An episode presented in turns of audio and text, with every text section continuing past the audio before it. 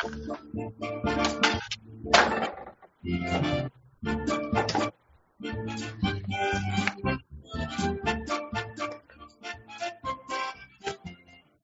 everybody. This is Albert Campa for the Cantina MX podcast. I'm here with uh, fellow panelist Joel. What's going on, Joel? What's up? What's up, Al? It looks like it's uh, podcast de caballeros today. The Oh. rest of the the rest of the Cantina barfly seem to be on a vacation. one one has just joined us, it seems. Mr. John has just joined. Wait, Like- John John De Luisa or John Jagu? John Jagu Yeah, from. Uh, sorry, to, sorry to disappoint you, Joel. It's just me. John, I think John heard the bottles clinging and he couldn't stay away. yeah, we just started, John. Oh, well, I guess I I, I, I joined just in time. I'll be joining up for a little bit. he heard that bottle open. He he heard that bottle open and he's like, "Did someone call my name?" Uh, no, I've been uh, I've been enjoying some Yuengling today for sure. I've had that before, John. Uh, actually, Marquitos introduced it to me. Yeah, it's uh, it, it's good stuff, uh, but you can only get it east of the Mississippi. They uh, have this crazy policy where they don't want to they don't want to venture out west for whatever you know whatever Uh. crazy reason. So, Great. So great to have you on, John. Uh, hey, of course. yeah, happy to be on. happy to be on. Yeah, so John is on vacation, but joining us for a little bit. Uh, and I guess uh, to start off real quick, uh, at the beginning of the show, we can we can make a few comments on the World Cup final. I guess my my take on it was uh, I, I expected France to to just be too much for Croatia. Although I do think the initial foul on Griezmann was uh, non-existent. He he took a dive and got the goal. I don't, I don't, I mean, I think that was wrong, but I don't think that was going to change the result any. So, yeah, I think they deserved, they deserved the victory. Got a good team. What did you guys, what did you guys think of the whole, uh, final end of the World Cup?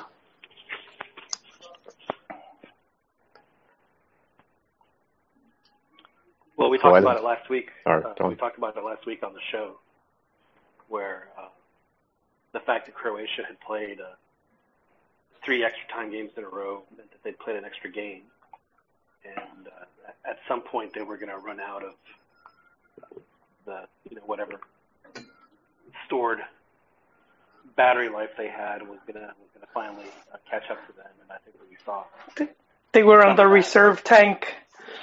Yeah, we we saw some of that. I mean, especially with uh, you know with, with with some of their key players like Modric and, and Rakitic and the other guys, and uh, uh, you know, especially there in the you know once France, at least in my opinion, once France was able to withstand the first you know 10 or 15 minutes of, of each half, and uh,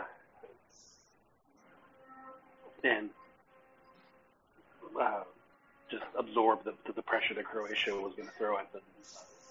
The, the result didn't surprise me at all. I mean, France just has a really solid team. You know, they were, you know, one of those. I mean, for, for, people not to consider them favorites before the uh, the tournament, I thought was a little foolish. And, and they and they look really confident, John. Even after uh, Croatia had scored, they just seemed like, you know, they they were gonna get the result eventually. They did, and uh, you know the second goal that was scored. You know, a lot of people say that the, that the handball was involved. But you know, you know, to me, the rule on handball is if, if your hand is away from the body and the ball is going toward goal and it hits you in the you know the hand or the arm or whatever it is, then they're going to call it every time. I mean, they called it in the Mexico Korea game, and that guy was what a good 15 yards away from goal, but the ball was you know going toward goal and his hand was off his body. Yeah, Uh, the ref didn't even hesitate to call that, and, and to me it was almost the exact same play. yeah, especially if you're facing the ball because uh, Chicharo had a handball, but his it came from behind him. Not only And- did and- he come and- behind him, but he but he was also uh, going away from goal. He he was he was going Yeah. toward the other team's goal. So there was I mean and that that one was never. Uh, I mean I mean if you apply that criteria, then I think that you know that, that the uh,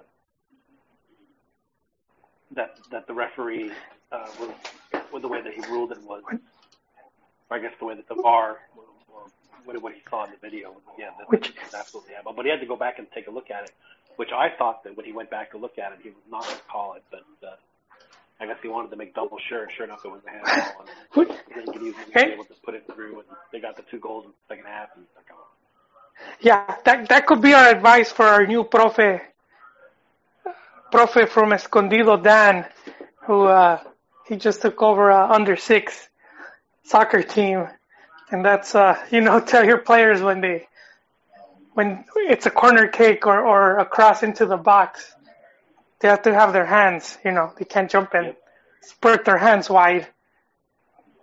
That's right. And uh, I mean, I remember the uh, the goal that Maxi Rodriguez scored against uh, Mexico. That was six World Cup. Got Carlos Yeah. Salcido, you know, did everything he, you know, he had his hands literally, you know, he was holding his hands behind his back to make sure that that wasn't going to be a handball. And the shot, obviously, the shot ended up working out really well for Maxi. But uh, Yeah, that's why how, uh, So sometimes it's interesting seeing the players when they're uh, when they're arguing against a handball because they already know. They already know Yeah. that it's one of the first things they teach you.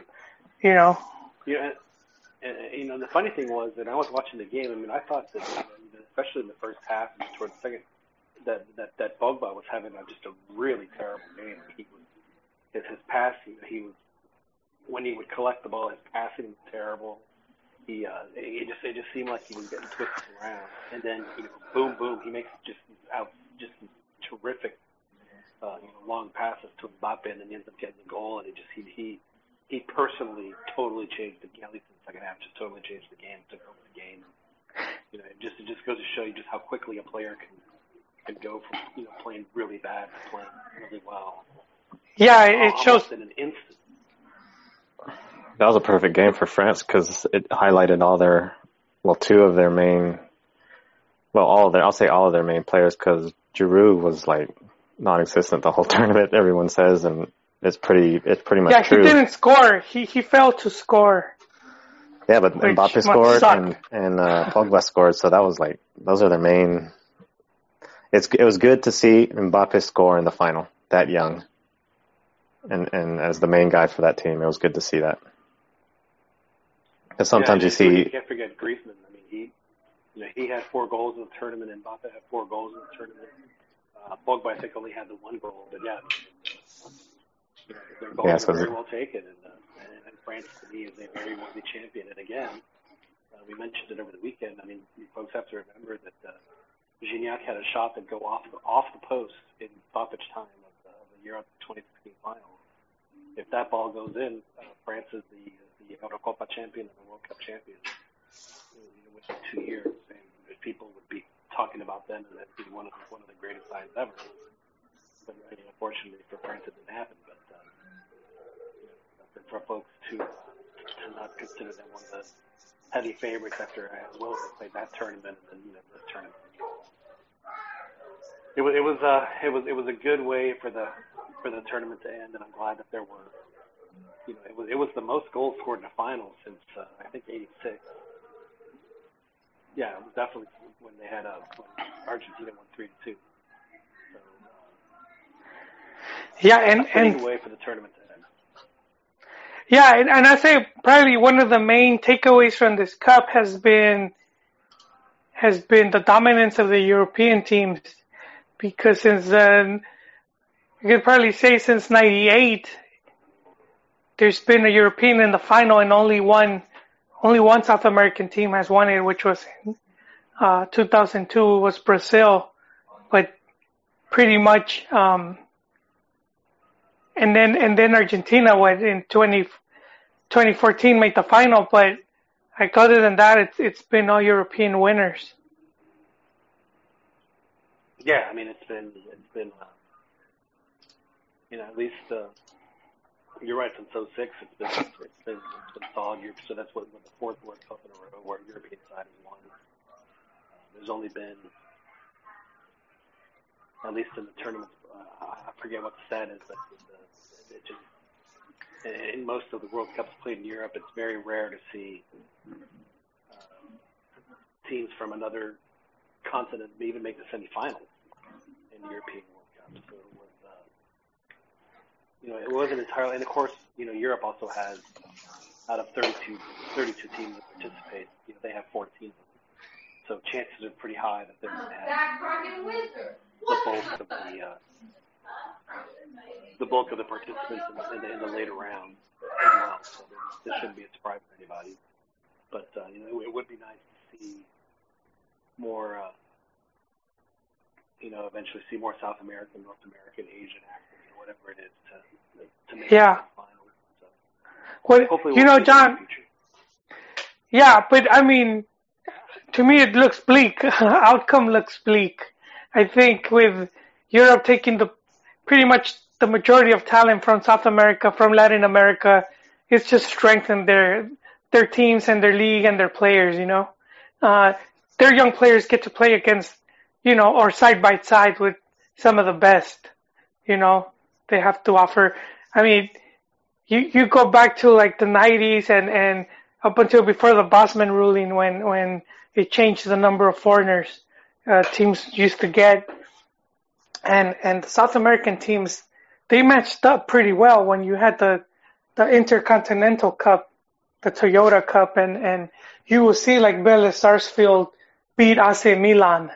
Vélez Sarsfield's now man they you know they they'd be lucky to make the final of the FIFA Clubs World Cup. No, you're right, and it's not just that. I mean, a lot of the, you know, and it makes it easier for you know, particularly like Argentine and Uruguayans to to play in Europe because, you know, for whatever reason they seem to be able to to get a, a European passport much quicker and much much more accessible to them than you know, say you know, Memo Ochoa who's been in Europe since 2011 and doesn't have a zero passport yet, or or, or Yeah. Chicharito for that matter. So so they still have the three foreigner rule. But you know, a lot of these guys, like, you know, Messi doesn't count as a foreign player European passport, which is a joke. But you know, I mean, that that's just how it is. And you're absolutely right. There's there is uh, it, what it's done is, is there's been a, like a paradigm shift in, in, in the amount of talent that was in the Americans.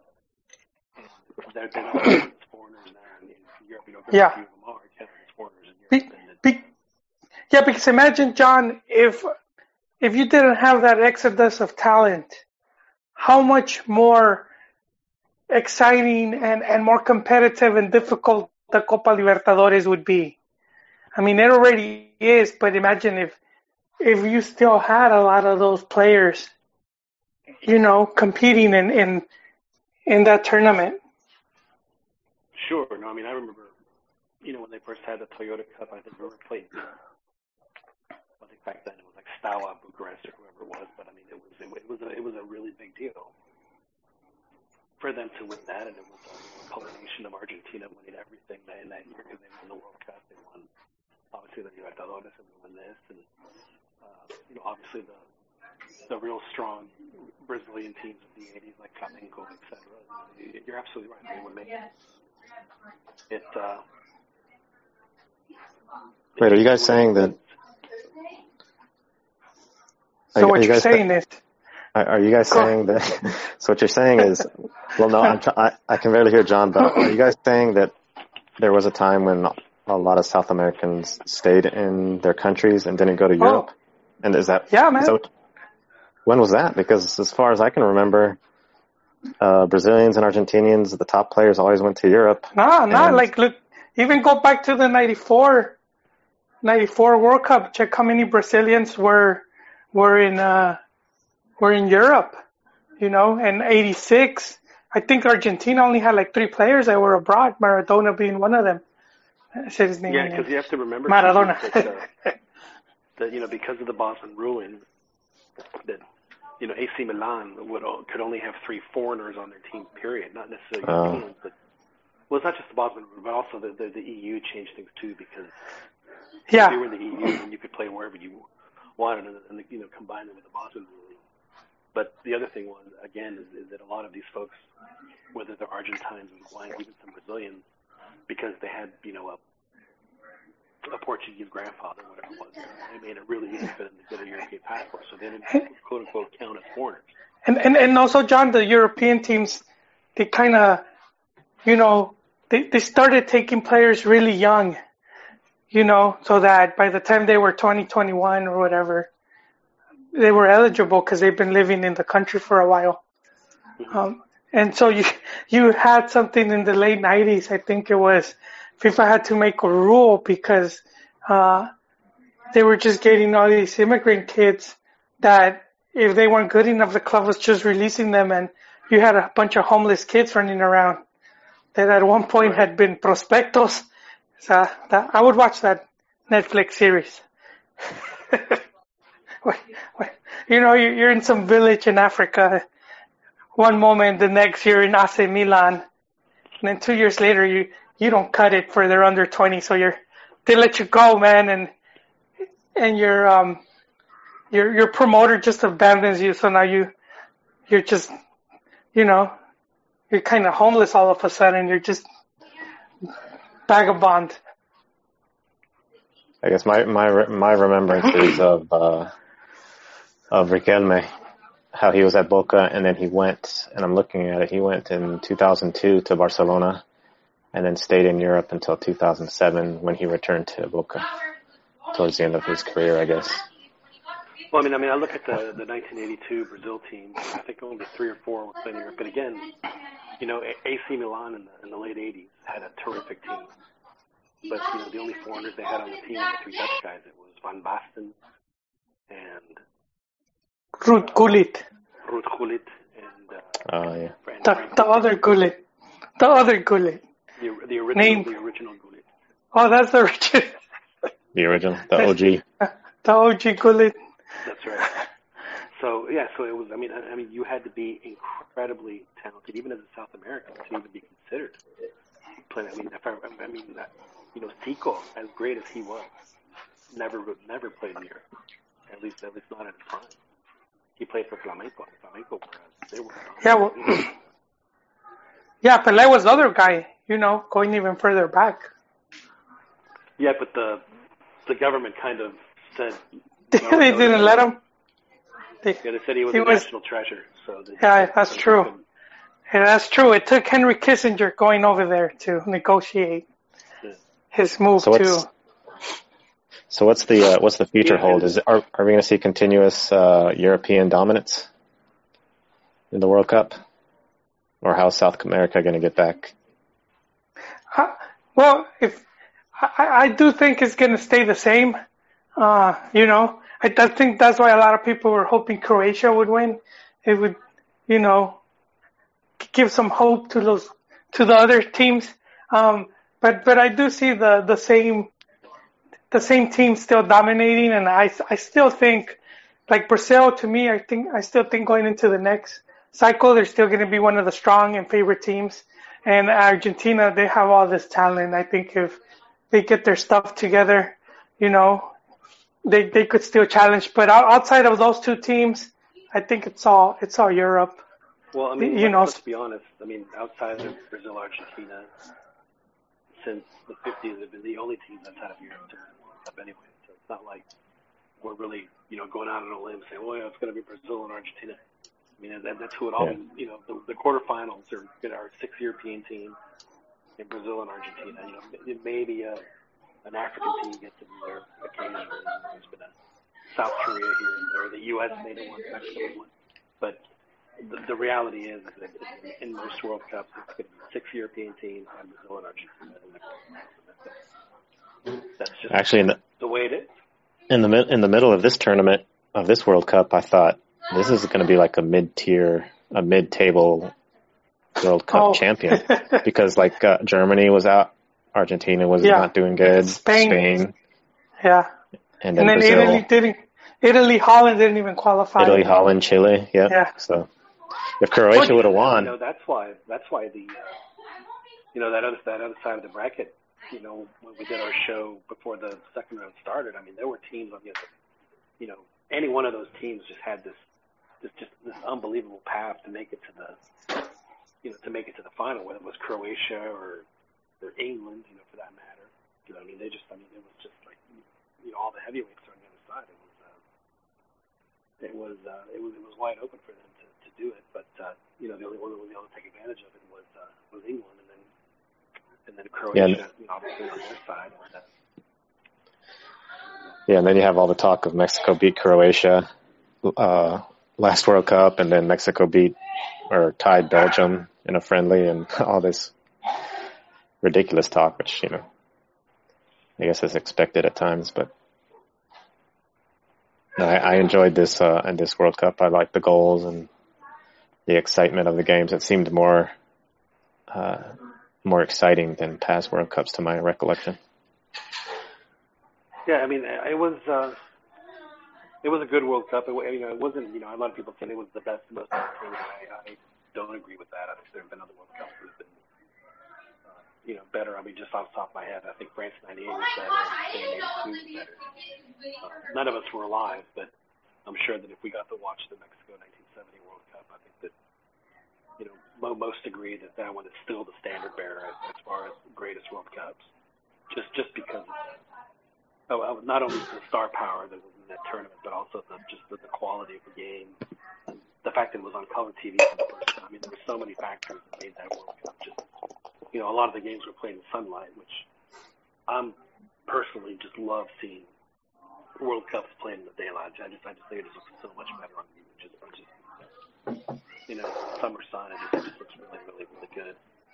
And How about- you know, there was there were some crazy good games. I mean, there was the, the Germany Italy semifinal, the Germany uh, England quarterfinal, the Brazil England group game. The, you know, there's just a whole bunch of uh, reasons why the, uh, the Mexico 70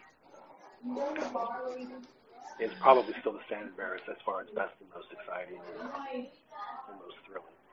But this was good. I mean, it was, it was better than uh, I think better than Germany, better than South Africa, better than, uh, than Japan for sure. Uh, probably not as good as Brazil or even France, but uh, and, and yeah. And, but, It was an exciting World Cup. I I must say that it was. It was pretty exciting. I, I think one thing we haven't seen is, you know, domination from. You know, we never got to see like Cristiano or Messi dominate the way they dominate in, in club play. Uh, I think that's, that's the one interesting thing, uh, you know, to take from those players. Just you see how like Cristiano winning three uh, Champions League in a row with Real Madrid, or just the way Messi seems unstoppable a lot of times in Barcelona, and then you you had a lot of people seeing if they could replicate that at the World Cup, and and it never happened. Never really happened. Like they'll give some glimpse, but then, you know, that that was all. Like Cristiano, the first two games, you know, he had like four goals. He had a hat trick, and and and then uh, to, would dissipate dissipate a bit. and, and then and then But- came with an uh, with an Iranian missing a sitter to uh, to, the, Yeah. the round of 16.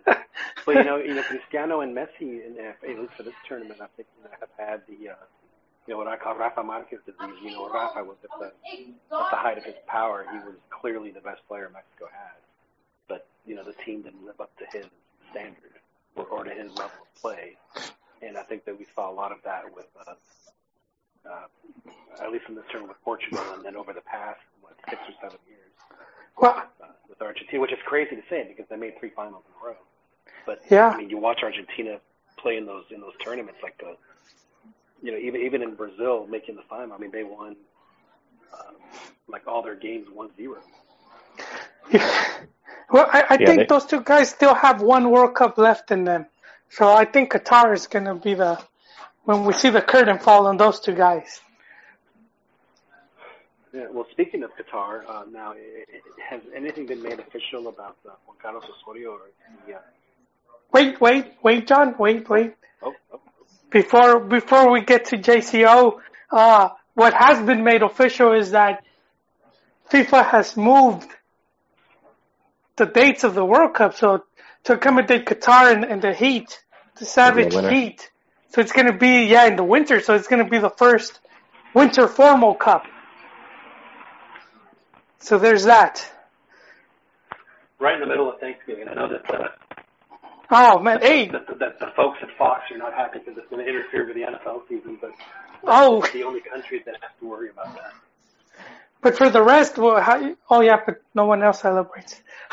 I was going to Well, say for know- the rest of us, uh, but This would be another Well, the, another the perfect European opportunity. leagues have agreed to have to have a stoppage in play, and you know, Frank, you know, I see it actually as you know, it might be a good thing because you know the players aren't going to be as exhausted and Yeah. out as as they as they normally are, you know, playing a you know a seventy game season as as some of these guys do.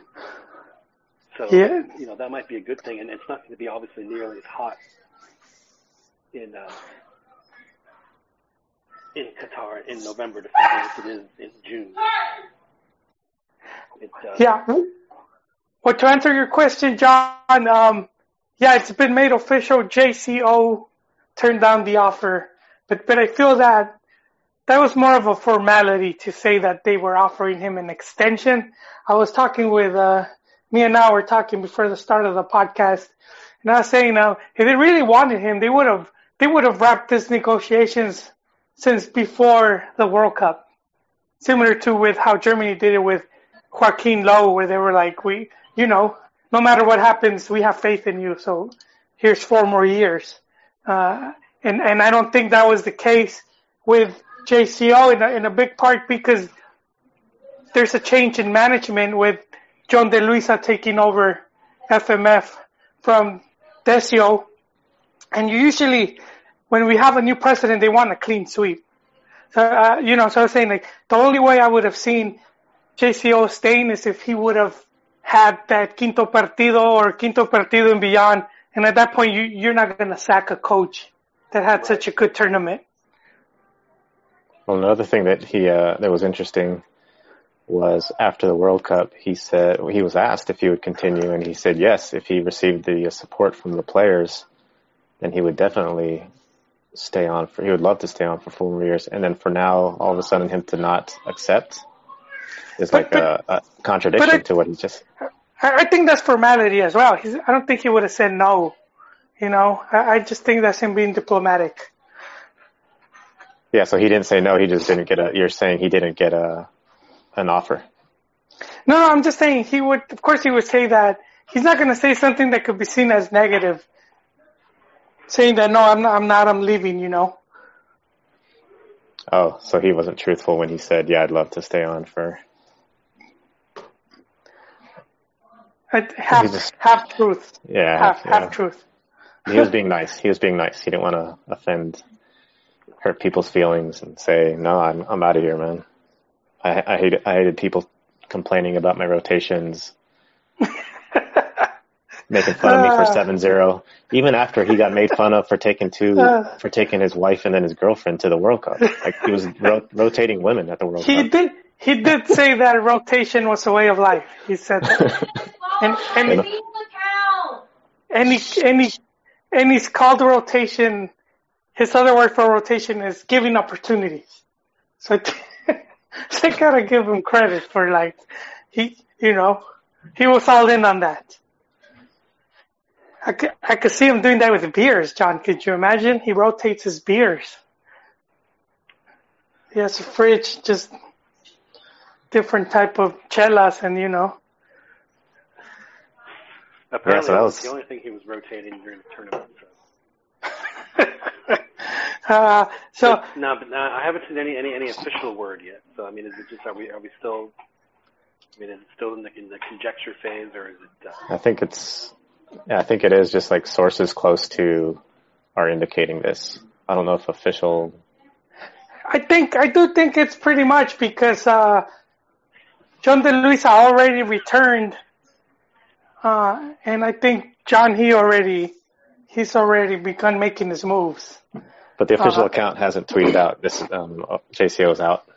I guess that's right. what. Yeah, that's what I said. yeah. There hasn't been an official. Uh, but but you're right, Joel. I mean, you know, this is a guy who, uh, you know, he was, he, yes, he's a Televisa guy, but you know, just you know that that that shouldn't, you know, nine times out of ten, that's going to be, uh, oh, it's going to be one of these guys again. You know, like you know, Decio to me didn't really inspire anything. Neither did Justino Compeán, you know, a bunch of stooges. But uh, but but Yon Luisa, I mean, he's a guy who. Uh, you know, he's he's a lot younger. Number one, you know, he you know seven years ago uh, was the organizer for the the, the 2011 uh, the U20 tournament they had in Mexico, or the U17 rather. He's the, the head organizer for the 2026 World Cup. Yes. So he so he definitely has some chops and. Uh, and and John. Uh, yes. And he's he's negotiating to to take Mexican teams back to Libertadores and, and Copa America, which has always been for TV rights, you know. Sure. I think that, that you know, the, the, all this talk about the calendar and we're saturated, I think that that was always just hoopla. It's always been for the rights, you know, to get a bigger piece of the pie. Mexico is a big attraction in the U.S. market, and it's two big markets because it's also Mexico and U.S. So I mean, I, I do, I could see why they would want to like push to get more, just more out of the tournament that that they're bringing so much in. No, you're right. It, uh, I mean, it, it obviously helps both parties here, and, uh, and he's, you know, the guys that he's going to have running the show are, are, are Dennis te Kloese, who's been uh, in Mexico for a while. He's a he's a soccer guy. You know, obviously Gerardo Torrado is not necessarily one that has had the front office experience that you would want him to have. But I mean, you know, he he's a guy who you know has been, you know, he was a professional as a teenager. You know, went to Europe extremely young, played in three World Cups, and uh, obviously is, someone that, that that you're hoping can you know ultimately take the reins and, and someone that can you know, can can still relate to the players and, and. So, I think people are the, brain trust, you know, you know, for the first time, you know, you know, I think Mexico fans should be, you know, should be hopeful that, you know, you know, maybe, this thing is going to go in the right direction. Juan Carlos Osorio did a lot of good things for Mexico as far as the, uh, you know, the organization and the, the administration of, how man, uh, national team should be run. I think he laid an unbelievably solid foundation for that, and it's something that hmm. should be that should be well, copied and, and, and it should become the standard for Mexico national teams. Well, you you know one of the rumors that came out. Well, I'm not saying a rumor, but but one of the things that that that is being said that FMF had to say about Osorio was that he's a good trainer, he's just not a good tactician. And and they, they said they were saying that because of how he bombed in, in all of the big games for Mexico. He just bombed. You know, when the going got tough, Osorio just caved in. Yeah, I mean he did. I mean he had obviously the the Boda Roja, the oh. Cup against Germany. You know, the, you know the killer. You know, is, is you know, as much as I, you know, I try to downplay it in my mind, but you know, the Sweden game was just. Mean, after seeing how that bracket played out for for Canada, I mean, you know, that that could have easily have been a Mexico Croatia semifinal for you know to yeah, and, and but the in those three games, I would say the three biggest games that he had to coach, uh, you know, that Osorio had, which was obviously Germany at, at the Confederations Cup. Uh, he had uh, Chile and he had um, he had uh, who was it? Brazil. So what, what was the tally? Something like 13 goals, three defeats, 13 goals, and like two or three goals for. Uh, in those games, it was just one goal for. Man, I mean that that just does doesn't look too good. And and you know it's like that's not what we're used to as Mexico fans. We're used to, I mean, even if we, even if the team doesn't win, we're used to seeing at least the team go down fighting, you know, to fall face, face up, facing the sun or, you know, como al dicho, Uh, Sure. But but to but to get our asses handed to us in a silver platter, that's just. and and I had to question like, so what was the point of bringing in the, bringing in this one guy who was like the therapist, the guy that was gonna motivate. I mean, it's like the motiv- I didn't see the motivation. That's that's where I was expecting to see it, not not against South Korea, you know, but in, the big, the really big game, the the one for all the marbles. Now, uh, yeah, I mean, there's, there's no question, and, and, and we talked about it when we wrote our column a few weeks ago about, you know, you know, he did he did everything right from you know six days a week, but on that seventh day when when Mexico you needed him to to shine the most was the. Yeah. Oh man. and, and that to me is is just the is the uh, you, know you it's great that he and, and we talked about it you know for the past three years you know since you know, we've been on the podcast you know he, he changed a lot of things about how Mexico manages the national team I mean I mean just just just in travel alone you know having the guys from Europe instead of flying to Mexico City and then fly all the way to Columbus or you know wherever it is they had to fly. They had them fly direct there, and uh, you know, and then they met up there, and they, so they wouldn't be as tired, or even you know, understanding that hey, you know, I have nine guys on my team that don't play that don't play Mexico anymore. We're playing qualifiers in Mexico City. What on earth are we doing having these guys? You know, we need to figure out a way to get them acclimated to what we need. So let's go train in Cuernavaca for four days. You know, it was it, was- it was decisions like you know, I thought, look, and I'm not I'm not trying to badmouth Chepo because I'm not. You know, but said, hey, we're going to play in Mexico City, and, and, and, and, and, that's just how it was. You know, just having expectations of players were going to automatically, you know, get acclimated to playing in Mexico City. It just it just was never the case. Um, and, and, and things didn't end up working out. So I, I think that that part I think was a great foundation to, from which to build on.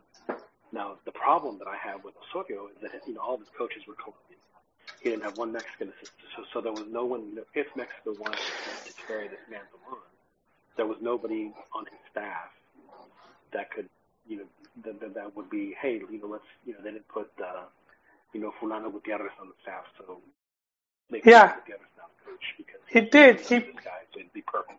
And they booted him actually.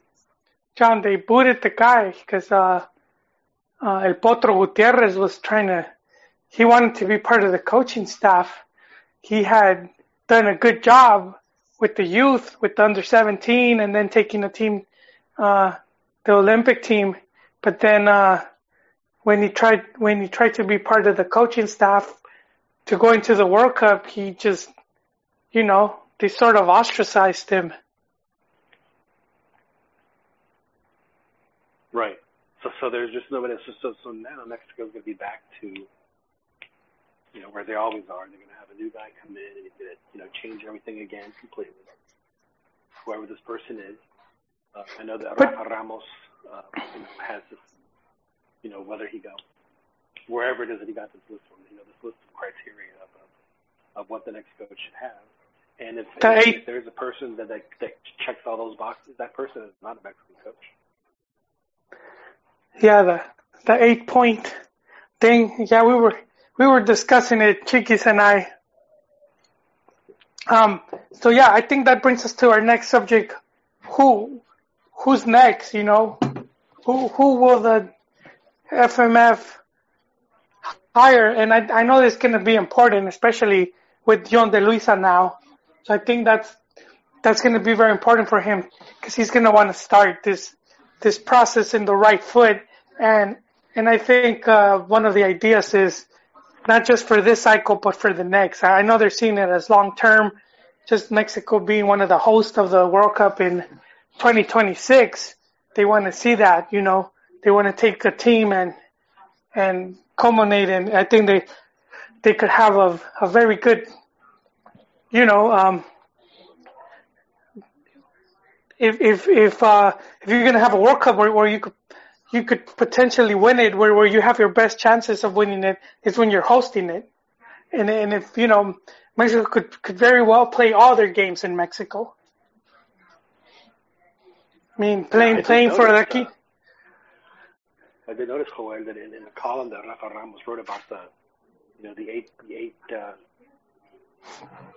the the, the eight uh, tick criteria or the eight Attributes. criteria, Yeah. the Do, attribute cri- that, that, that he did name as uh, Rafa Puente as, as, as an assistant. Not as He the did. as an assistant. Assistant? Assistant? He says, whoever the coach is, please, please take Rafa Hey. Puente so that he can take over for 2020. I, I gotta pat myself because I did. I mentioned him before that column. I, I mentioned Mr. Puente Jr. before Rafa wrote We did. that we talked column. about it last week on the show. Yes, yes, yes. I'm glad. I'm glad I'm on the right path. Uh, although I, I think it does make more sense to have him as an assistant than as the main guy. Yeah, well, you know, he's going to get his uh, it's his chance again coaching uh, coaching to get it though. Okay, so so we have we have the eight attributes. That You want to go over them? Are, You want me to yes, list them? please, please, yes, please list. All right, number one is uh, player selection. Two is strategy. Three is authority and personality. Four is charisma and uh, I guess locker room management. F- uh, five is uh, committed and estudioso. Yeah, Six is that's where that's, that's where that's a- JCO excelled. yeah, that's a JCO attribute. Six is uh, uh, uh, updated Up, methods. up, yeah, up to speed on. Up to speed on the methods. and Yeah, seven. wait, wait, wait. Let's let's stop it there. Yeah, that, Right. that's another thing that JCO would do. And I'm saying any any anyone uh, in the Mexican payroll could do that. You know, so I I think if if they make it a requirement, and if you have someone like te Kloese, and and just seeing like just the reach that FMF has, because they do have that reach, they do have these good relationships with with all these uh, federations or coaches. It's something they could we, they could easily do if they wanted to, you know.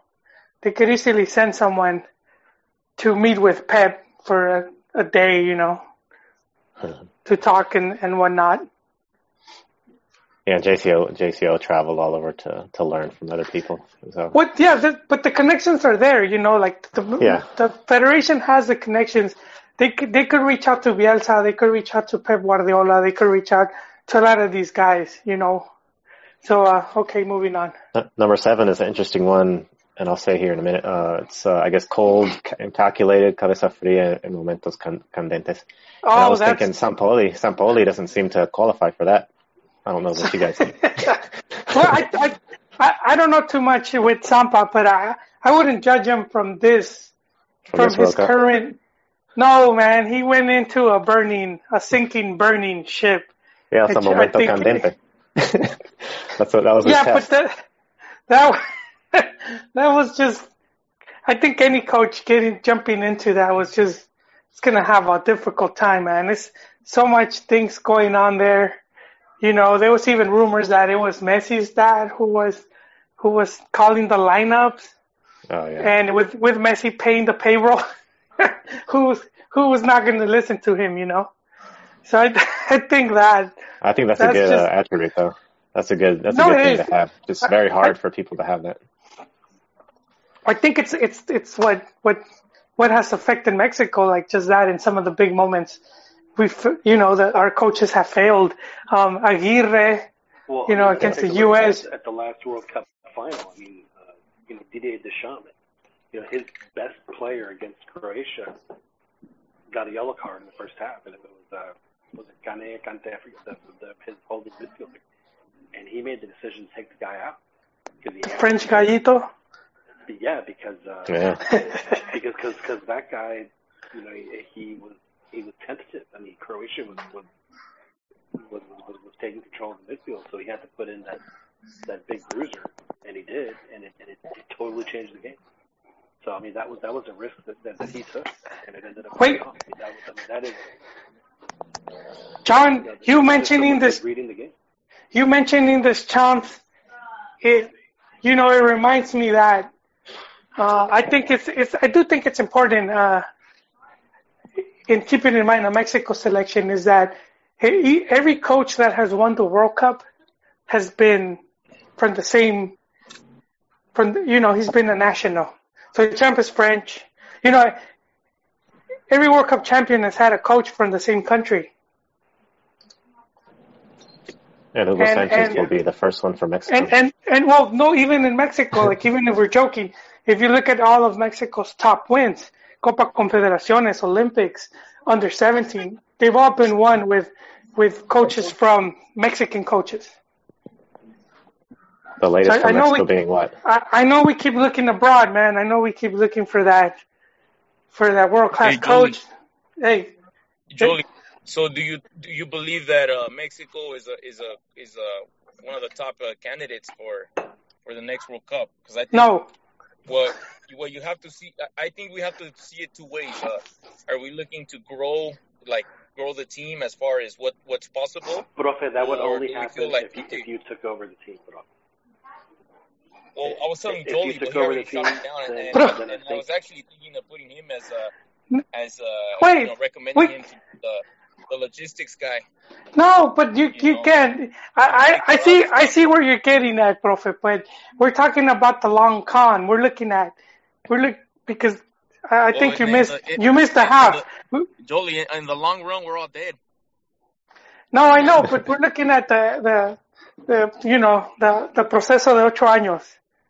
What the Club de Cuervos call it? El, el, el, El plan, el plan de ocho años. el plan de ocho años, which is 2026. So I, I know that's what they're looking for. They're looking to get a coach and then give them two cycles. Well, I don't, I don't know if you guys uh, paid, paid attention to, uh, to to the interview. Uh, uh, what's his name? Gave one of the youth coaches. He's a youth twenty coach right now. God damn it, his name uh, escapes me at the moment. But he said that for the youth teams, uh, Juan Carlos Ortega, who was who was put in his job by by the De La Torres when they were in the national team, he said uh, uh, Chema Ruiz, Chema Ruiz, uh, Chima? mentioned that he wanted he Chema? wanted uh, he wanted a unified playing style across the board, across the spectrum. So from Oh, yeah. teams That was to the Hans. senior team. Hans So- did the same, yeah.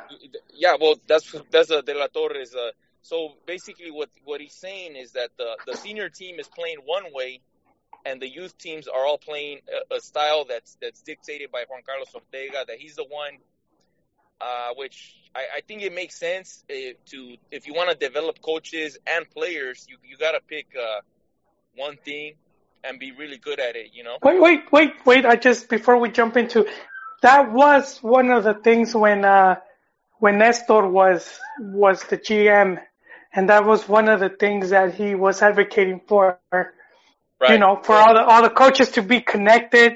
But then after he left, they just scraped all those plans. But I think having te Kloese. And, and, you know, because that's something that Hans did, and, and I wouldn't be surprised if Nestor got it from Hans because they worked together at Chivas. And then, and then I Yeah. think the closest So- from the same school. If he brings that back, I, I wouldn't mind. But but just in closing, I, think a big reason that happened was because um the JCO camp they just kind of were doing their own thing.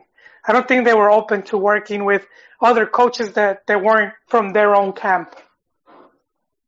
Yeah, I- think that. So that's what Chema Ruiz was saying. So the youth teams are all doing that, Jolie, up until the, the Olympic team. So I don't know if uh, if the FMF is gonna listen or if they if that's gonna be one of their talking points.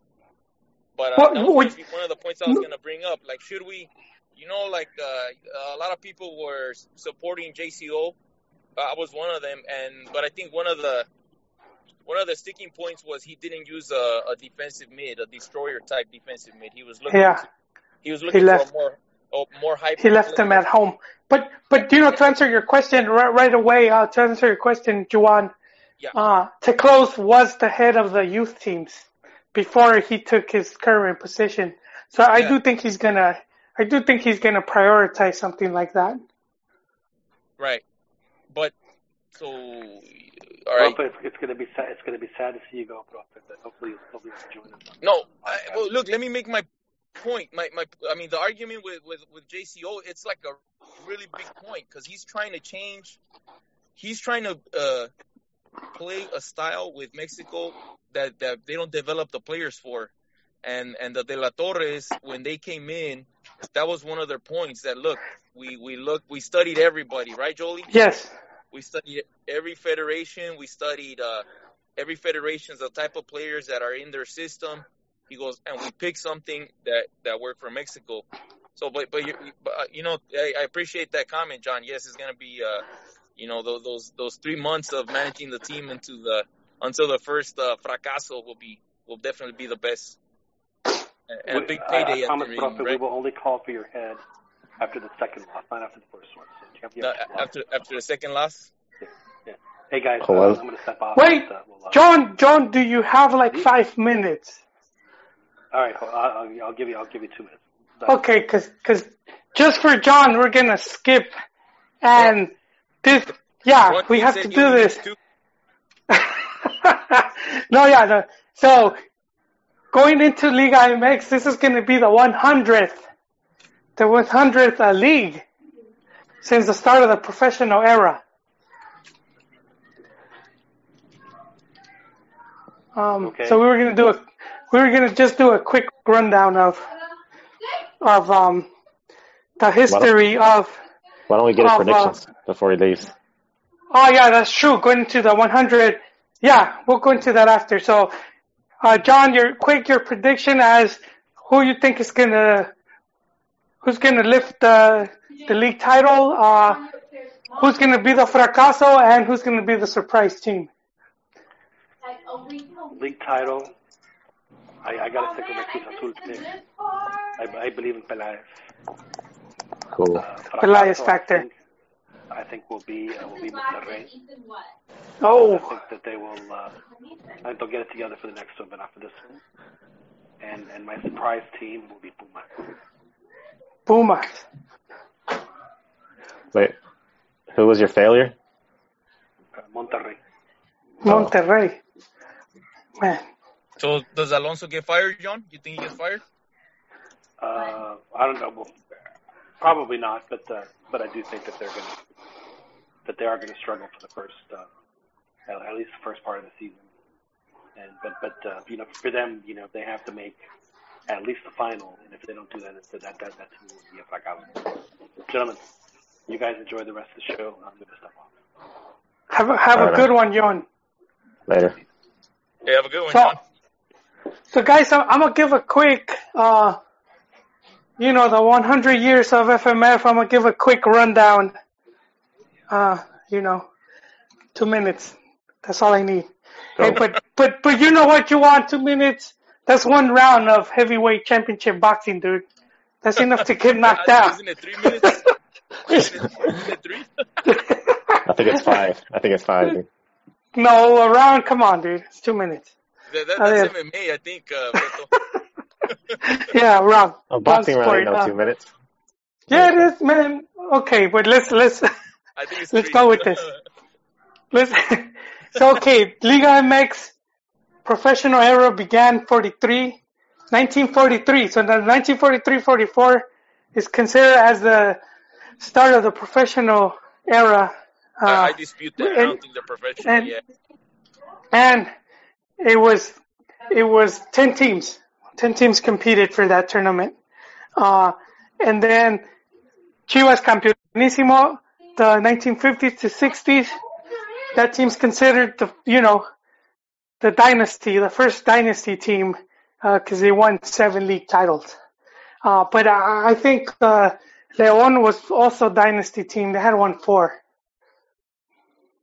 But I, I think they never were able to reach the popularity of Chivas. That's why Chivas takes all the, yeah, they take all the glory. Uh, and then 1959 was the start of the Clásico Nacional between America and Chivas. That's 1959. So then going into the 60s, that's when you had uh, Cruz Azul and Pumas. That's Hey, when but, uh, both of the Club America was a rebranded team, right? Weren't, weren't they called uh, Las Guajolotas before that? Actually, they shared the name. They shared the name with Chivas, which is Club Unión, because Chivas was also called, called Club Unión. Uh, and and then America, America's actually America under the the English, like like in England, where the teams that are united. So any team in England that is called United, like Manchester, Newcastle, whatever United, those are teams that were two teams that became one. And and that was America. It was it was a Jesuit school and, and some other club, and they they became America. But they could have they could have they could call themselves America United if they want to. Uh, but so the 60s, 62 and 64, that's when you saw, you know, Pumas and Cruz Azul because they both came from the lower divisions. And that's when they, they became one of the popular and bigger teams. Uh, and then for the 1970, 71, that's when, uh, they started using the Liguilla format. But, so, but it used to be long, long season format and then you would go into Liguilla. So you, you would do a long season followed by a playoffs. Um, and then by the 70s, you had the reign of Cruz Azul. This was the Máquina, man. Um, they won five league titles. So in the 70s, and, and you know what? I'm, I'm a, I'm probably gonna piss off some of my Chilla hermanos, but this, this Máquina was probably more impressive than Campeonísimo.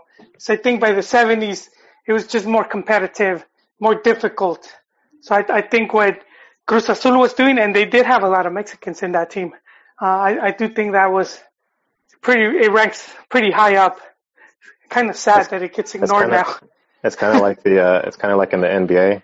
If I could school uh, Juan a little bit in, in in NBA knowledge, the Celtics. Uh, Oh, yeah. They had like they Yeah. had a really huge. They won like I forget how many, like 13. double digit, thirteen championships, Yeah, something like that. But they're they're so old, man. That, that was so long. Those, those they had like some those old cheapo just just, cheapo just one jerseys. Moreno per team. They had one Moreno per team. Yeah, they they, they can they can hang with the lower lower table teams in, in today's game. That was when you could be five five six and you could still play in the NBA. Yeah. Now, was that before, before or after John Wooden won uh, his trophies with UCLA? With the- Oh, come on, John, John. don't go there, man. That's that's Them pre fighting words. That's that's pre A talk, man. Huh? That's second division. That's second division talk. College Okay, so the basketball. eighties. The legend, man. So, yeah, yeah. So we're up to the 80s now. So the 80s is the the America. Hey, hey, wait, that's- I- I that's when- see the- Jolie, the comparison, I, I think a, a, a comparison now would be like uh, would be like uh, Michael Jordan being the goat, you know, and then and then Beto recently coming up that no, LeBron's the goat now because No. he's a more recent. No, I, I don't. recent No, era. I don't. Yeah, I- I- That's to too me, close. that's It's too saying. close. No, man, that's Steve- that's Steve too close. Is the is the is the goat, and uh, oh no, but uh, you know La Maquina's era was was more No, different. you you know You what? know, You know then- what? And and then John will tell us, hey, I I, I saw Wilt Chamberlain, Chamberlain live, and he was a beast, and he should be the goat, you know. Hey, man. And I, I'm saying this as a Chivas fan, though. I I do think, even though I do think uh, Cruz Azul campeonatos were more difficult to win, I, I think Chivas were very important because they pretty much put football on the map. If, if you go back to when Chivas was winning, soccer was not keep- It was not the popular sport. They were not the popular sport. It was looked down on. It, Yeah, but when it was, Chivas went went to play international competition, uh, how did they yeah, do? they How did did do good. How did the Machina do when they, you know? Yeah, but but come on, it's it's also like they're almost like friendlies. You Right, know, but- it's it, But it, it, it's because that's what there was, dude. You know. no. I mean, there was there was already you had like Copa Libertadores and you had other. But Fortunately, we weren't part of that. Mexico, No, but th- Mexico they weren't. That right? That's why. But I think that's that's a subject for another time, man. Let's let's go. So in the '80s, that's when I'm- I'm just America saying, came you up. Gotta, you gotta compare apples to apples, oranges to orange. It, it, it struck a chord, didn't you? I said Chi Hermanos, and, and it, here's Juan. Here's Juan crying. Okay, um, so 80s, is Hey man, that, that's personal. That's it, Jolie. You're off the coaching staff when I. the, the, the gloves are off. Beto, you're back on, dude. all right, all right, yeah, yeah, culeros, let me finish this. So 80s, 80s was America, and then we go into the 90s. And uh, 1996 was the start of the short tournament. That's when the, you know, Liga MX copied, because that's that's where they got it from. They got it from the Argentine league, which split their turn, which split, you know, split their season into two. They started doing two campeonatos per year, and uh, Liga MX follow suit, except with the difference being uh, they have Liguilla. So that was uh, 1996. Um, and then, so you had like teams like Santos and Pachuca, and I would say even Toluca. those three teams came up. You know, so And uh, Necaxa, dude, they were under Lapuente. they were, but they missed. They kind of, they kind of were at the end of the '90s. You know, they they were they were still they were still in the long season type thing, and uh, they only won like three, I think like three league titles. But I mean, it was more difficult back then. Um, I would I would assume Lapuente would have probably won six. You know. Uh, anyways, uh, so you had that's that's when the torneo cortos you had yeah, the Pachuca, Santos, Toluca. Those teams were the ones that became pretty dominant. And um, 2012, so now we're getting close to now. That's when uh, you had the rebranding. So Primera became Liga MX, which I don't know if you guys remember uh, when they were talking about rebranding. One of the names was Premier, Liga Premier MX, but they went. I guess they just went with Liga MX. Which Yeah, is kind of closer. You, guys talked about that. They were they were they considered that adding the premiere. Yeah, they they had gone and they had studied because that's what uh, England had done when they be, like I guess like around '92 they became the Premier League, and and and so they kind of went to see what what some of the changes the league had done. They were trying to kind of replicate some of that, which is which is you kind of see it now with with the rules about like your stadium has to be this big and you need to have all this all this like criteria to be a it's kind of what they they're doing now huh? They missed the really big uh the really big uh point that the Premier League has. oh oh man you know they were gonna miss it. Come on Juwan. Yeah. two two televisoras?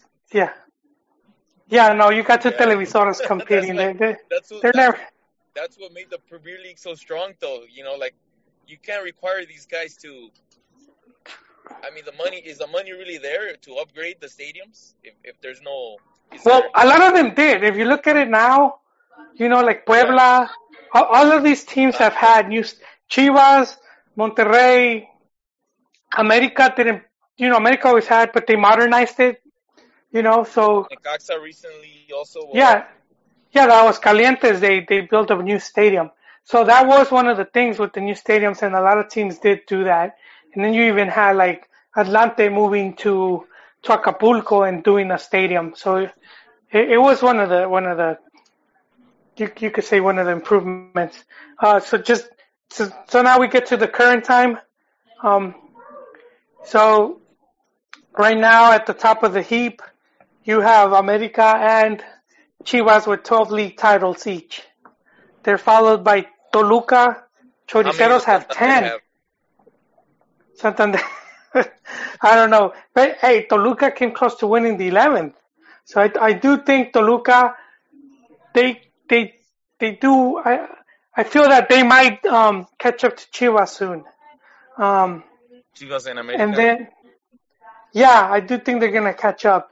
I, they're I just- you guys mentioned that they would be that Chivas would be getting surpassed soon. I think you're the one that said it because I did. Been, Well, you know what? And I wrote I wrote this in Big Soccer, and I wrote it over ten years ago, and I said that America was going to surpass us in league titles just because you know all of this orden, everything going on, everything that you know, it, it almost seems like going up a hill, you know, and and every time like even even like having even with clubs being able to bring in 10, 10 extranjeros, you know, even that could make it difficult. Um, yeah. so yeah, America did surpass him, and Chivas You recently Almeida. tied them. Huh? You you agreed with Almeida back then. no, I, I, You you just did it. You just did it indirectly. man, I, I'm not gonna get into this right now, Juwan. God damn it. You- I'm just I, I, I want you to be consistent. I am consistent, but but I do think uh, when they keep changing the rules, it it it could, you know, because the, the transfer, it's it's the transfer that makes it difficult, and and and but then with with your Chivas, right, and and so now it's more difficult to buy a local player because there's less there's less talent, so it costs more, and if your Chivas, that comes at a added premium It's like an added bonus. And uh, and I think if if you have a bad management, that makes it even more harder because when when uh, who was it the De La Torres and they had Juan Jose Frangie and they had Ivar Sisniega and they were able to negotiate and bring in some top players like Bofo, Carmona. You know, they they brought in a lot of players that were national team caliber players without any problems. But then after those guys left, and then you had, you know, the the carousel, then Chivas couldn't even he couldn't sign anyone, and they were paying premium price for players that were like like Angel Reyna. They were like, you know, they weren't wanted by teams, but but then even Chivas had to pay double, you know, for a player that most teams wouldn't even want to sign. So I, I, I that's where it becomes. I think Chivas makes it more difficult for themselves. Uh, so, but Juan, a ver, you distracted me, way. So, oh, Are you finished with the? Uh, no, I had Chiquis. Do you have the? It shows who's the champions. You know who, how many ligas oh, each so team has. You have seven for uh, Pumas, six for Pachuca, six for Santos, seven for León, and six for Tigres. There you go, man. So that's where we're at right now. So it's So a bunch, a bunch, con- a bunch of congestion down there in the lower, the lower numbers. But I agree that Chivas and, Chi- and the, Ch- the Chivas state right now, Toluca could very well catch up. America, America And could, Cruz Azul. And Cruz Azul. Uh, I have my doubts on Cruz. I'm not as optimistic as John is on uh, Cruz Azul. But you know, let's keep in mind, even when the whole Cruz Azuleada joke, that was them playing yeah. finals. They were losing finals, Yeah, they're and I do think, yeah, Cruz, yeah, they're subcampeonísimo. I think they get a lot of flack, but if you look at like an Atlas, Atlas doesn't even make a final. Like, and and some of these other teams, even like Querétaro, you know, with all due respect, the they won the Copa under Vucetich, and that's that's their only trophy in first division. So you have a lot of teams that Puebla and all these other teams that don't won't even get to play a final. So so I, I do think Cruz Azul it's it's in their DNA, man. I, I think they will come back and and uh, challenge once again. And, and and this season is is testament to that because they they're one of the teams that did the best inversiones and and the best transfers. Yeah, we'll have to see. I don't have full confidence in them or uh, or Pumas. Pumas lost Nico Castillo, and I Oh, think they're yeah. going they're going downhill without him. I, yeah, I, I I do think that Pumas has Pumas management hasn't been all there, man. And Santos, I think Santos Santos did their thing, you know. That that's been their their uh, modus modus operandi. The whole they'll, they'll build a championship team. They win. Their players, you know, their stock goes up. They'll dismantle that team, and then they rebuild again. And and their current team just doesn't seem that strong. They got rid of Nestor Araujo, Izquierdoz, and Djaniny, and that's man, that's that's some that's some really strong players to to you know. Yeah, so I think they're they're going to be done for a little while. I think someone Yeah. said a three year plan. Yeah, it's like Uh, let their- let their yeah, youth- Dan. Yeah, Dan was telling us that Yeah, so they if their youth can, back can every. yeah, their youth is going to have to step up. They still have them, and the, Santos youth is going to have to step up. And I, I don't know if they're going to acquire anybody in the meantime. I think they still have Furch, but uh, it's going to be tough for them, I believe. Yeah, no, I, I do think they will. They they just those were some heavy hitters. I mean the the your two main central defenders. It, Izquierdoz's the captain, and he he when they were doing that, he was the one guy that would that guy would score important goals too. Uh, so yeah, missing Izquierdoz and Naranjo, arguably one of the best Mexican defenders. You know, Yeah. Di Yeah, I like Giannini him. was the leading goal scorer. So yeah, that's that's a, they got rid of like three key players, man. Some sometimes losing just one can affect you, as we saw with Chivas losing Gallito, eh, losing three. That's yeah. Who knows? Who knows? We'll, we'll see what Siboldi has in store for us. I think they, they got some canteranos, and you know, with no descenso, they got time to to bleed them And That's what I'm expecting.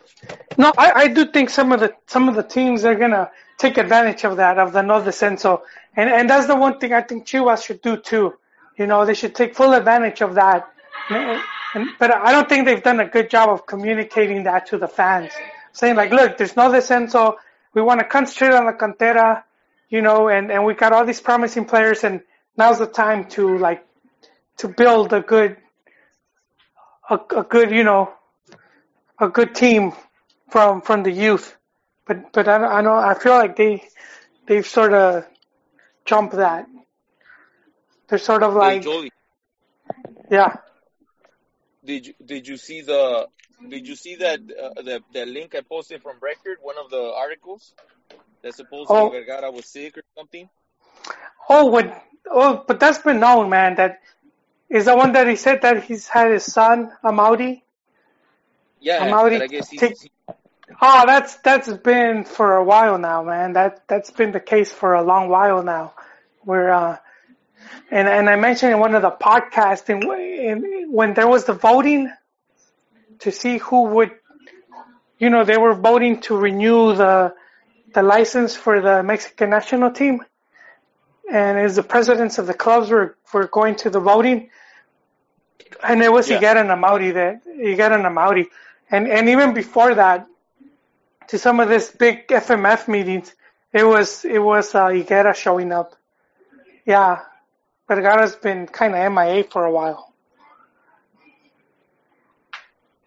He they even said That's that good. was one of the reasons. Uh, one of the reasons why Almeida left was because he was no longer even picking up his calls, man. He wasn't returning his tweets. He, he didn't follow him back. he wasn't retweeting or liking, man. Yeah. Yeah, that, you know, this guy would have some problems with Higuera and he'll, he'll pick up his red phone, you know, his direct line to the bad phone, dude. Direct line to, to Vergara, dude. And, uh, this guy wasn't answering, man. He's, he was like in New York, I think.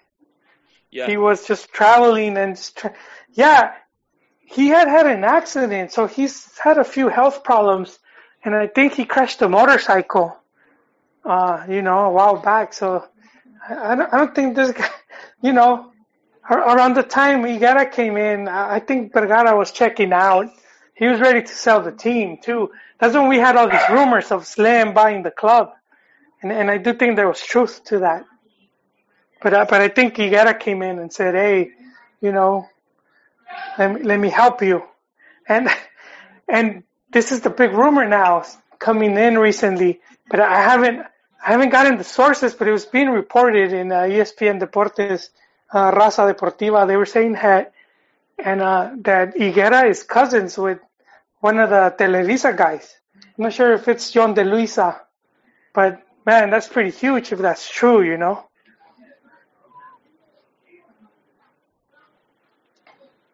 And and as we know, uh, Higuera is Americanista fan. His whole tweets were all were all pro America tweets. You know what? I, I think it was uh, John De Luisa. Yeah, that's his cousin, like primo hermano.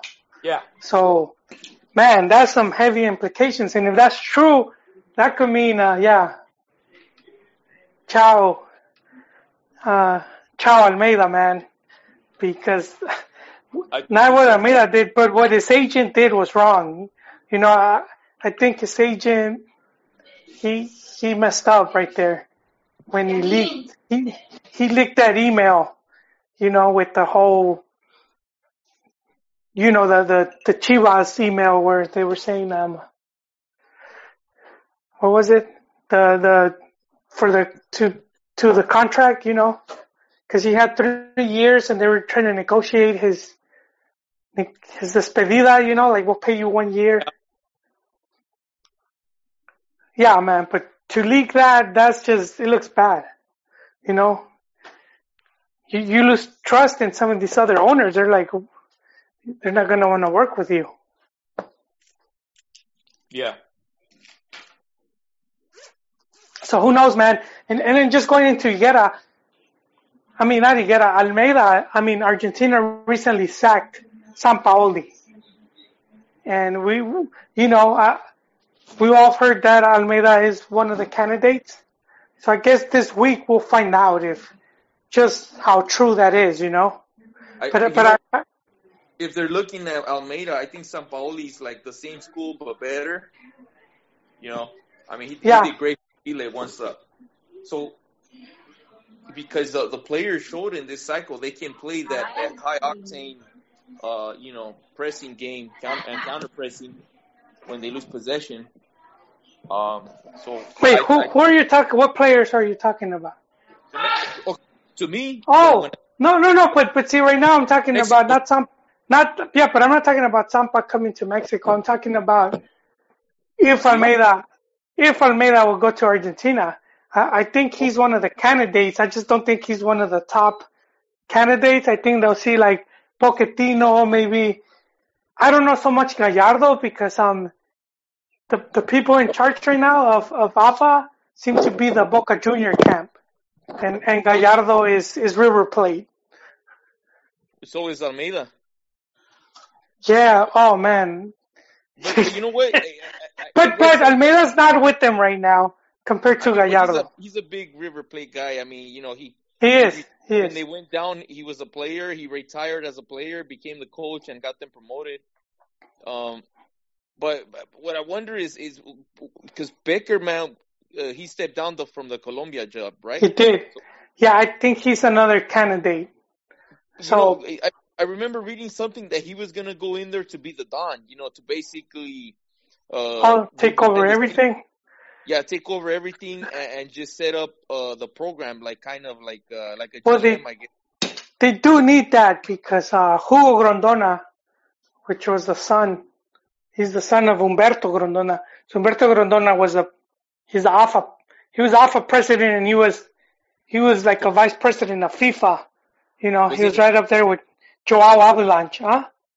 And Conmen, wasn't we with Conmebol? Wasn't Julio Grondona uh, Conmebol president, or is my I don't know if he was, because I know there was the dude from Paraguay.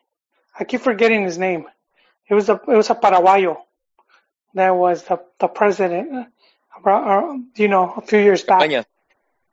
before the FIFA Eh, But anyways, after after Humberto died, uh, Hugo Grondona, which is son, and Hugo Grondona was he even worked with FMF. He had the he had the youth national teams right before uh, 2005. So he almost took that team to Peru. He almost took it, but he got sacked because he failed to qualify to the under 20. Uh, and so they sacked him and, uh, they had, uh, Burillo Azcárraga from his own pocket. He had paid to have, uh, Chucho coach the under 15. So it's interesting because you had, you had, um, you had, you, you had Man, I'm- I'm forgetting. I'm forgetting. Uh, no, you had Hugo Hugo Grondona coaching the under 17, right? He was under he was the, the head of the, all the youth coaches. So had under 20 and uh, under 17. But then uh, Burillo Azcárraga said, you know, he he he used to be um he used to be with the FMF, and he's a pre, he's a primo of uh of the Azcárragas of the Televisa. Yeah, he's a he's a cousin, and he used to he owned the um he used to you know like some Soccer United Marketing. So he Yeah. used to own he used to own Soccer Dos Mil. That was the name, Soccer Dos Mil, and and they organized all the games in the U.S. So that's that's you know, and and he built the Centro de Alto Rendimiento, which is the car. So he he built it for uh, because he had Atlante, and Atlante was in the F. So man, this guy Burillo, man, he he's like a hero, man. I, I think he doesn't get enough credit. He's the guy that brought in Aguirre when when the first time when Mexico was about to get eliminated. Yeah. And yeah, he's the guy. He's he brought him in, and he's the guy who, who uh, so he saw what was going on, you know, because uh, Mexico had failed to qualify to all the youth tournaments, Olympics, every every every youth tournament they they they failed to qualify, and Yeah. he yeah he's he's the one that started like to put money into that, and he created the under fifteen, and he put he put Chucho on the in charge of under 15, which is pretty young kids. And and after Hugo got sacked, they just gave it to Chucho, who had, you know, he had he had worked uninterrupted, and that was the under 15, which I, to me I think it was pretty huge. It was a huge win, you know, to win that youth tournament. Yeah. Well, it's thanks to Hans. You know, he was working with uh, Hans, was- with no the mames, güey, no players. mames. He had the Chivas players in uh, playing Copa Copa in Europe, and uh, and uh, Chucho hadn't called in some of the players. Then he he saw them win this tournament. He he called in Vela and uh, Oh, okay, okay, I give you, yeah. You have a point there, Juwan.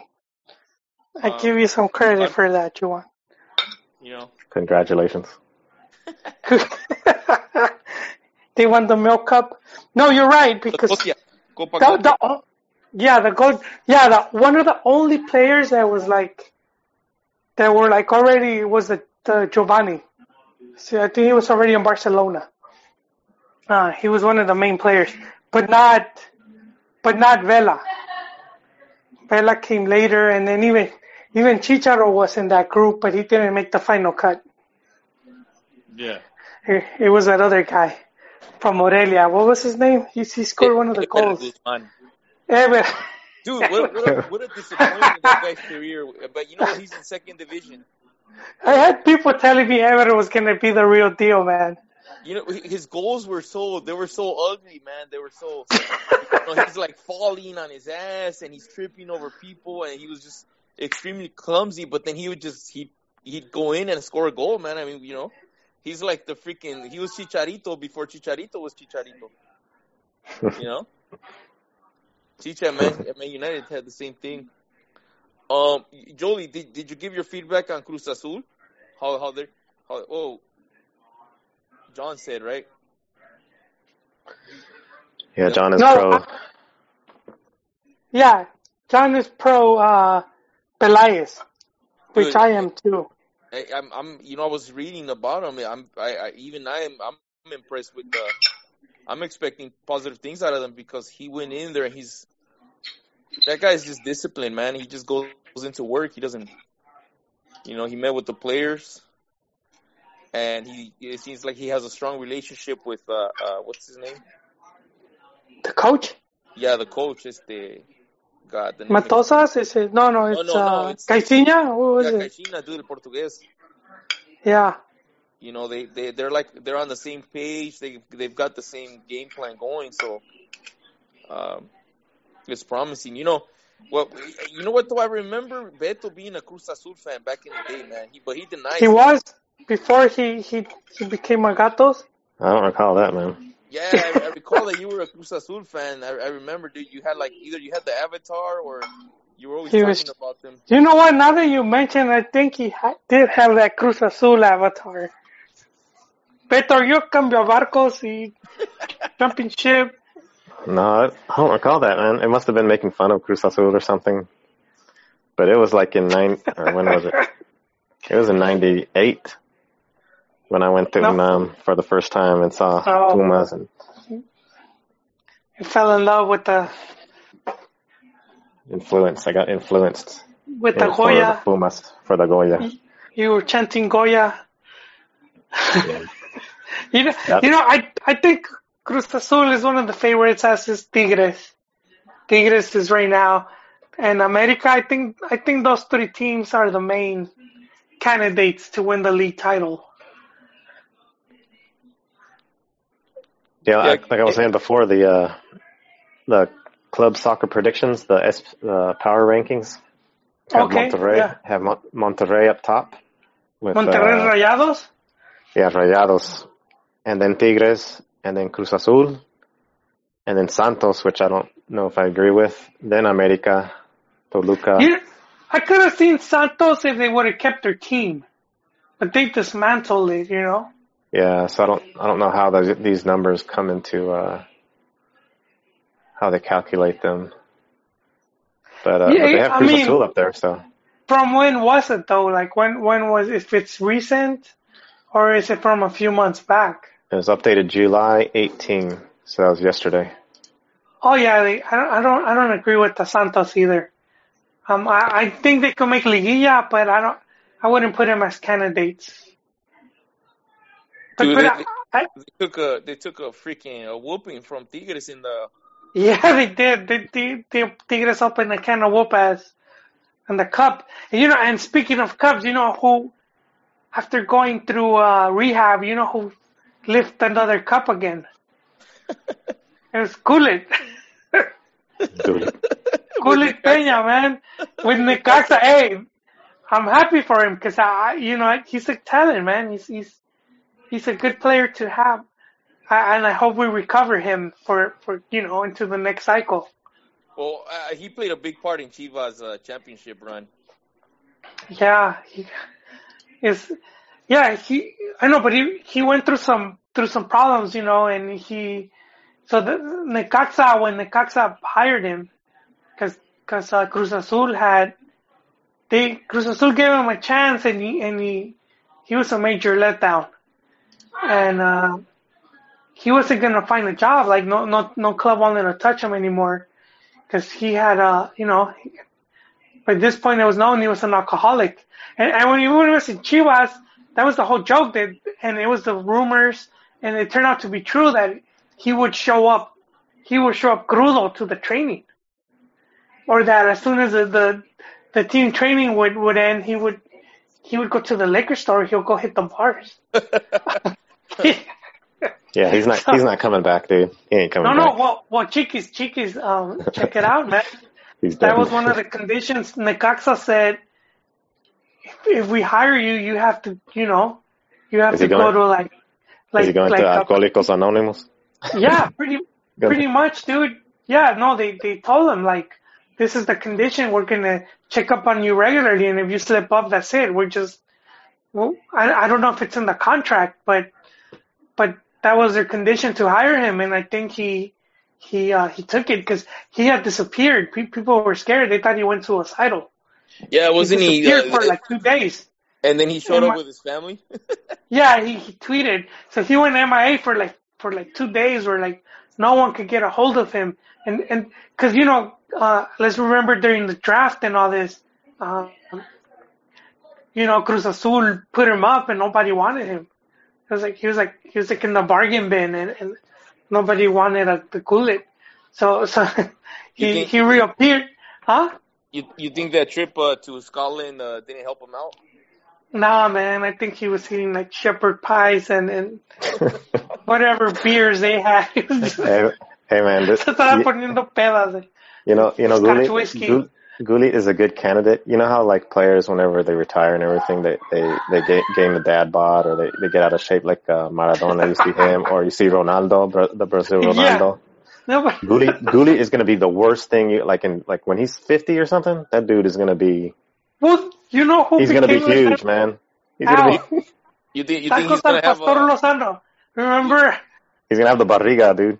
You think You he's know, gonna wash out, be a borracho, and then like in ten years he's gonna like be the be like the next Bad News Bears to you know Oh, snap. No, you know who did develop that panza, man? That was, that was, um, el panzas. That was, um, goddamn, Pastor Lozano. He was at Tigres. El Pastor Lozano, man. And he, well, even while playing, he had, he had quite a belly on him, dude. You, you know what I, I'm not clinic. kidding. The current jerseys wouldn't have fit on him, man. He, he had a clinic here in in in LA, like in Paramount, not too long ago. I think they were charging uh Shit. Te hacía quiebre con la panza, güey. yeah, seven, like seventy five bucks dude, for for for like a three hour training session with him. Because you know how they say you do a quiebre with the cintura, but he would do it with the belly, you know. You see his, you see his stomach going one way. His feet are already going the other, dude. Dang, And, dude. uh, His knees are done. Yeah, Yeah, no, but but but, but Gullit, so Gullit took that deal with Necaxa, and he's been he's been doing good, and Necaxa just won a title with uh Leaño Jr. at the helm. Yeah, yeah, that, that, that, that's uh that's one uh that's a big promise there, man. Leaño winning his first trophy, dude. As a debutante, no? Yeah, especially with so very little Mexican coaches coming up. So you Yeah. have Rafa Puente, and, and now you have Leaño. And That that's pretty promising. He, he could be the he could be the the future. He's the future Mexican Guardiola. I don't Hey, know on the about that, but one can only hope. Yeah, on a side note, I want to I want to deviate for for a minute. The uh, Joel doesn't know this, but Higuera, since uh, Higuera blocked Joel, um, He did, huh? he tweet he tweeted something that sounds just like Joel. He said he said uh, thanks for your. He's replying to some dude. He said thanks for your comments. Uh, I doubt. Can you answer? Can you answer me this question? Seventeenth place is that a bad tournament? no, not winning it uh, at home for more than one game over hace dos torneos, lugar trece. Is that acceptable? He's pretty much dissing Chivas for pretty much the same reasons that Joel has for the last. Not Few not months. Chivas, Almeida. Well, Almeida, Yeah, he's yeah, shots Almeida, Almeida. Al- Almeida and Chivas, the same thing. Uh, I, no, because uh, well, I mean, I don't know, but to me, he's taking shots at Almeida, saying he's not. Yeah, Yeah, exactly. he is. He Yeah. is. So so what Al, what you're saying is that he's listening to the podcast. He's listening to Joel. Yeah, he blocked him. He blocked him on Twitter, but he's listening to the podcast. He did block him. I I did try to get back in his good gracious because it's funny. When he came in, I just I hated that guy, but I've since come to to appreciate some of the stuff he's done, which is weird. But I give him credit. And I don't think fans give him as much credit as he deserves. You know, he did bring Almeida, which is funny. so you know now he gets hated for getting rid of him, but he he brought him in and he he brought in some of these players. He brought in Pulido, Pizarro, Gallito. He he brought in the players that made it possible. So it's like uh, I, I do think in in a way he's been a bit more responsible for this last title than Almeida was, Interesting.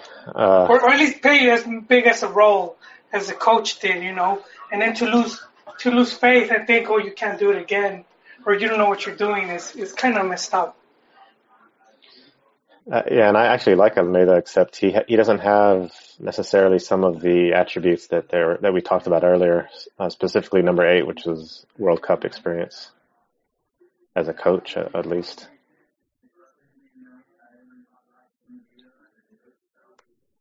But I actually do like. Uh, I think it'd be interesting to have Almeida take over the national team.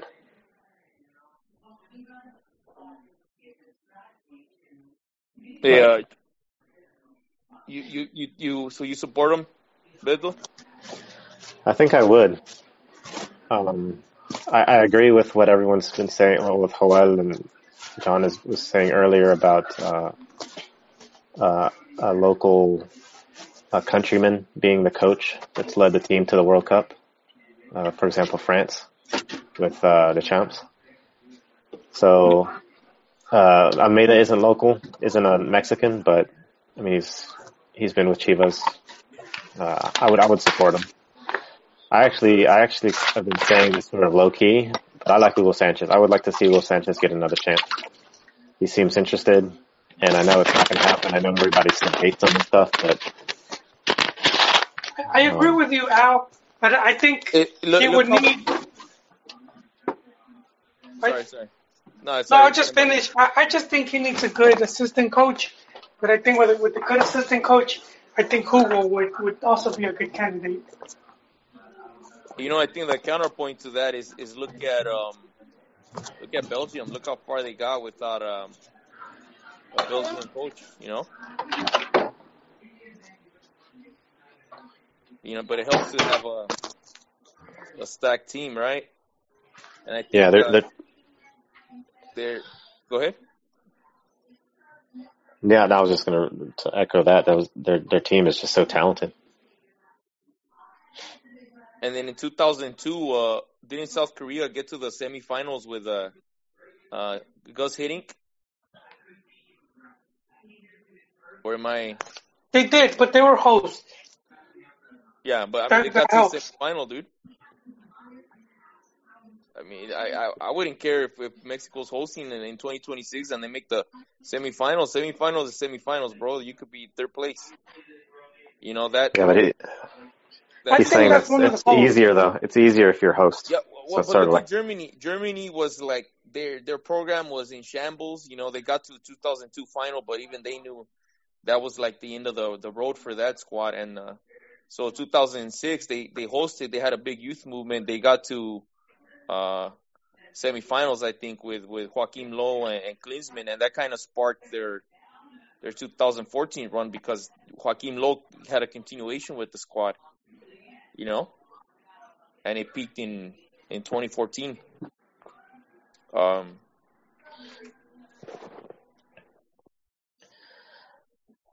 yeah. So Mexico could use that that type of uh, continuation. yeah, that An eight year, push yeah, an Yeah. eight year process. was been a. And Jolie Jolie was saying uh, Del Bosque is a candidate for Mexico. Where'd you hear that, Jolie? Um, they were saying it in Raza, but they were saying it since a long time ago.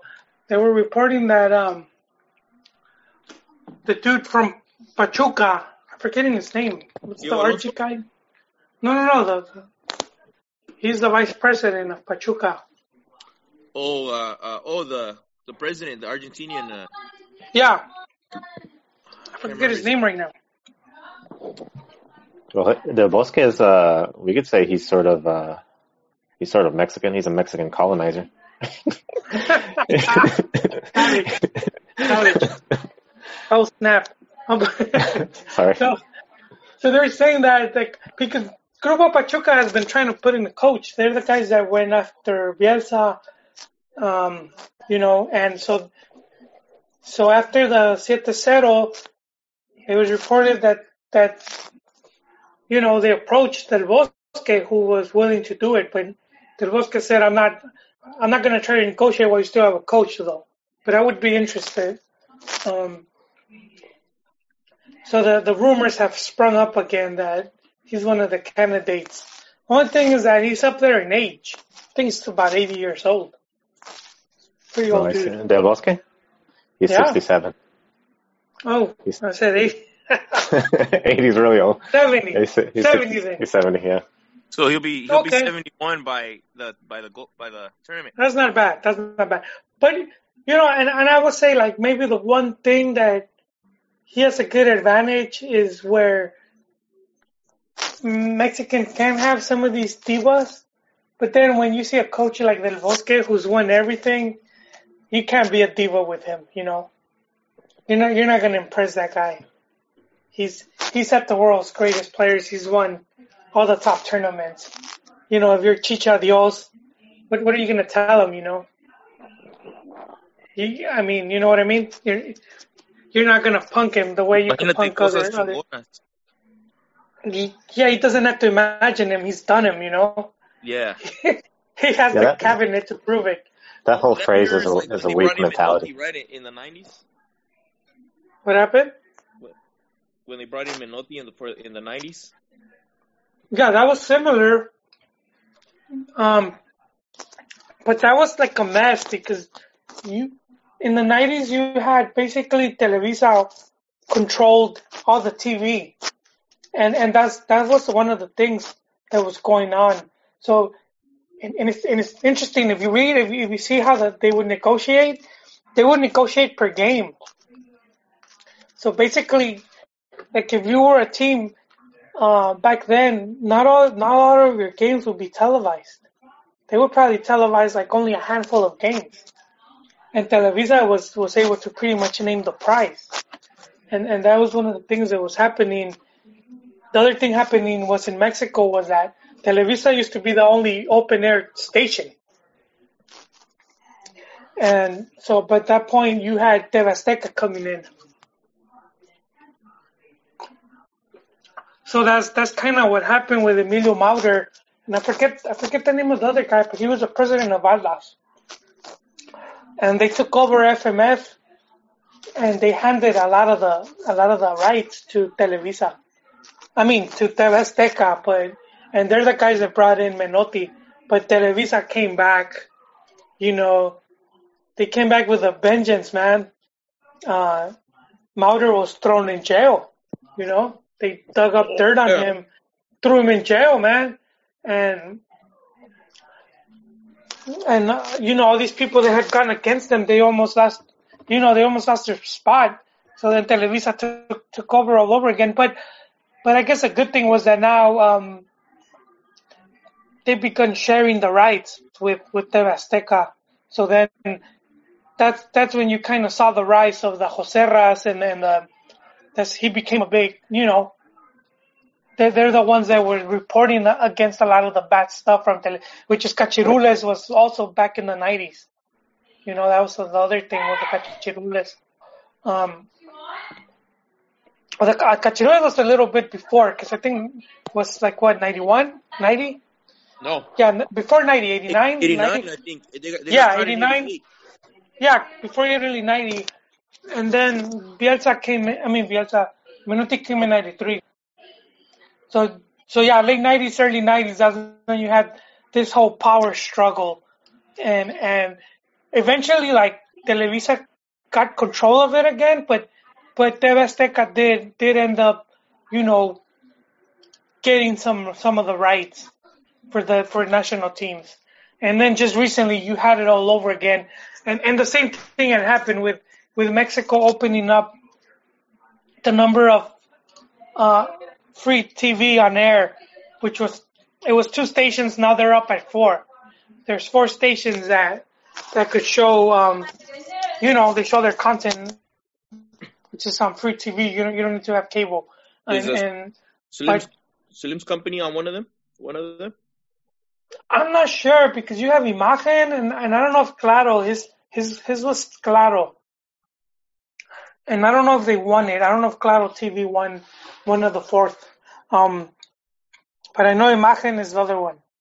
Um, so if you see now who televises what games, you, you, you could, you know, you, you could see, I, I don't, I don't have a current list, but, but you could see who has what, what teams. Um, oh, the power stroke. but but that was yeah that was the reason and and we saw with Grupo Pachuca was trying to go up against Televisa and that's when Televisa dug up all this dirt on them with with um you know with the state with with the Pachuca giving them uh, all this stuff. And then Martinez Garza was like F this you know just we don't want we don't want to get involved in this. And and Televisa ended up you know renewing the rights for like eight more years which is up until 2026 and and um that's where we're at man ahí ahí es donde los dejo chavos ya me, ya Hey, tengo que ir a dormir Andres me Fassi. pegan ¿ah? Andrés Fassi there you go You're, that's the guy Hey, wait, that's the before you, guy before you go, we gotta we gotta get your oh your really uh, quick oh man Yeah, Liga MX winner, failure, and surprise. Goddamn. I'm between Tigres and Cruz Azul. I'm gonna go with Tigres though. I think Cruz Azul is gonna put up a fight and get get pretty high, maybe semifinals. But I, think Tuca, El is gonna do it. Uh, you know. And then surprise team. Oh man. Um. Well, failure, failure. I'm gonna say is um. Monterrey. I'm gonna say Monterrey is the failure. Um, you know, even with Diego Alonso, I, I, I think they're not gonna. That's They the got team that was like favorites to win it, and, and that's right. Oh man, I forgot about Pizarro. Pizarro, man. Pi- Never Pizarro mind. Never, Gallardo. never mind. You just, you just think you, you just changed my mind, Chiquis. There you go. you, just, you just changed my mind. I, I think, uh, yeah, we could be looking at another Monterrey final, man. Uh, goddamn. Yeah. So They're, they're a And stacked then- team. Philly. yeah, they're a stacked team with a good coach. So we could be looking at, at another Clásico Regiomontano final. So that that'll be my prediction. Uh, another Clásico Regiomontano final. Uh, Chivas, I don't, I don't know Chivas, man. Um, they let go of all their experience. Huh?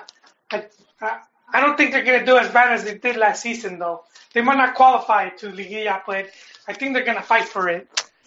Uh, I think if if uh, Cardozo could work his magic, getting some of these guys, you know, light a fire in their ass to start scoring goals, then I do think Chivas has some talent to surprise. Godinez, you know, and, and Pulido, they they're good talents, you know, but they just they, they're not scoring like they should. Um, and then, ouch, man. So I'm I'm having having a hard time with who's the who's a surprise and who's a fracaso, you know. Um, fracaso, I'm gonna say Santos. I'm gonna say Santos. I, I think for having winning the league, I think they might not even qualify. So I'm gonna, I'm gonna give it to Santos. All right. I'm, I'm, gonna, I'm gonna give it to Dan's team. That's, that's what you get for not coming in tonight. And then, um, eso te pasa. Uh, They do. He's coaching. Remember, he's coaching a, a team now. he is, he is the under six. Um, and Hmm? surprise, uh, you know, I might say Lobos because I know they brought in, uh, I think Lobos BUAP brought in um, La Puente, and I think they have, uh, are those the guys that brought in a Palencia? Because La Puente is not coaching, right? He's like uh, No, no, he's like a general manager. And but yeah, yeah, surprise. And then also, who knows with with Atlas because Atlas could be a Atlas is is uh Marquez is is now one of the dudes calling the shots for for Atlas. He's a what, what, what's his what's his post? What's his role? Who knows, man? But I didn't see him do any big contrataciones. So it's, you know what? I'm gonna give it to Querétaro because it has my boy, has my boy Puente Jr. Man, I gotta go with. I think they're gonna be the surprise right there, Querétaro, man. All right. I'm going with that guy. So uh, Hey, Paco Pineda, he's at Lobos BUAP. I just looked. yeah, it up. he is right. So Palencia. So yeah, so so I'm predicting another Clásico Regiomontano final. Uh, fracaso Santos and, and surprise Querétaro. There, Gotcha. Got, that's that. Ahora got sí, it. chavos, me, me voy porque me pegan. I will Alright. be listening. I'm still be listening though to see what you and Juwan's uh, Alright. predictions are. Yeah, I might have a bone to pick with Juan over here in a minute. We'll see. Oh, you want to talk basketball? Yeah, that's what I was gonna ask. I was gonna say. yeah, well, yeah. All right. But hold on, though. Hold on. I got to get your predictions though. Okay. Your uh, your winner, failure, and surprise. All right. Look, I'm gonna go with with the failure first of all. It's gonna be Atlas. You know, uh, Chivas. Chivas actually uh op- opened a can of whoop ass in a closed door friendly. Uh, they beat them 4-0. Uh, which leads me to my next uh my next pick. Uh, the surprise of the tournament is gonna be Chivas, and they they're gonna make liguilla, but they're gonna give the the uh what's it called the the world the club the Mundial de Clubes a priority. So I Oh, see them yeah. I see them like finishing fourth in the season. Uh, be, because of the playing style, it's gonna change. It's gonna be a little bit more conservative. Um, but so with Cardozo, you got the sharpshooters now uh, running and gunning, uh, which is kind of. I mean, it brings me to a little bit of a side rant that why can't the freaking teams have a, a coach for finishing, you know, a coach for crossing, a coach for one for to improve your one v one skills. Um, but you know, that's besides the point. And Yeah. I think I think Cruz Azul gets wins it, dude. I think uh, with with Pelaez, I think he's gonna and Caixinha already. The you know I, I think it, it's like a good. You can see the good dynamic uh, between them and and the players and and their and that's making the program strong. I think they're they're they're they're gonna win it. No no subcampeonato this time. They're gonna take it on. Alrighty. Yep. Very good. We got him down. We'll see how it goes. Yeah, we'll see how it goes. What were your picks? Uh, Did you see them already? yeah. Well, I haven't said them, but I wrote them down. Except uh, my surprise. I'm not sure who the surprise is, but my winner, I think, uh, and I picked them last last season, uh, which failed. But Monterrey Rayados. I think they're gonna with with Pizarro and Gallardo. I think this this match of high gal- high caliber players is going to do them do them good. Because la- last season they did bring in uh, they brought in a ton. They brought in uh, Vizcaya. What what's that? How do you say that dude's last name? Oh, Vizcaya. B- B- Uh, Urrete Urrete Vizcaya Vizcaya from uh, Pachuca. from Pachuca, and I thought he I thought they were stacked with him, and so I thought they were going to do good, but they you know they didn't do as well. But I think this time around they'll, they'll do okay, and they're going to win it. But uh, and then the failure, I think America. I haven't heard too much about what they're doing. I I see injuries. I see Ménez got injured and uh, someone else got injured, so I don't I don't Dude, think they they're gonna. players. They They did. lost three or four players, man, during their friendly, their friendly tour in in the U.S. Oh jeez. Yeah. Yeah. So. And then my surprise, I don't, I don't I don't really know who who I'm looking to be as a surprise. I might go with Juan or with uh, John and say Pumas, but I have my doubts for them. But we'll see. So yeah, that's what I got. But yeah, I don't know. Uh, I don't know any other topic that you want to go over, unless you want to talk some b-ball, which we Yeah, can better exp- we can better explain. B-ball, the Cantina makes uh, after hours uh, b-ball. All right. So let me let me uh, or do do you want to start it, or should I give my uh, ahead. My initial premise? Yeah, yeah, go for Okay. it. I want to hear what you got to say. Well, we, we sort of brought it up earlier where, uh, and then uh, I think, who was it? Somebody on Twitter replied to us because I was tweeting out some of the stuff Joel was saying. But it goes to like the, the Celtics, the old school Celtics. They've won, what I think Joel said, 13 NBA championships. But that was back in the day. That was like in the ancient times. So the Bulls come up and I think they are just the dominant team They've won more titles. Michael Jordan built that team pretty much from scratch. He didn't leave it. He didn't look for a, a ring elsewhere like Charles Barkley, like Shaq did. And we can argue this, but Shaq, Charles Barkley tried Houston and Phoenix, failed and never got a ring. Uh, and then like, and LeBron is doing the same thing. He, he couldn't do anything with Cleveland. He ran out of patience. He moved to Miami with, uh, Dwyane Wade to try to get a title and then he he obtained that goal and then returned back. I think repented sort of, went back to Cleveland and they just took him back. And now he's going for money in LA. So that's my that's my whole deal. Won them a title in Cleveland, which is pretty hard to do, man. It's a smart market team, man. He basically, who was his sidekicks? Kyrie Irving and Kevin Love, right? Uh, Irvin is a main dude, man. Irvin was I would say He- like he's one of the t- he was equal to LeBron and, uh, as a critical player. Kyrie Irving was. That dude was legit. You know, but Jordan didn't win without Scottie Pippen, dude. He, I mean, it, to me, Jordan is the GOAT. I'm not making the argument. Uh, but I, I, I don't think you can criticize LeBron for his latest move because he's not joining a team that even made, like the Lakers didn't make the playoffs last year, dude. They were like, they, they were still, they were still a lottery team, you know, they finished like, uh, like they were the worst 12 team in the league. I think they're, or, you know, somewhere, not, not, not, not the top 20, or not, not the last 20, but not the last 10 either. So, um, they were still a lottery team. They could have they could have gotten like one of the first three picks in the in the draft. Uh, so I don't think he's joining a a contender from last season, but it's a really good young team, man.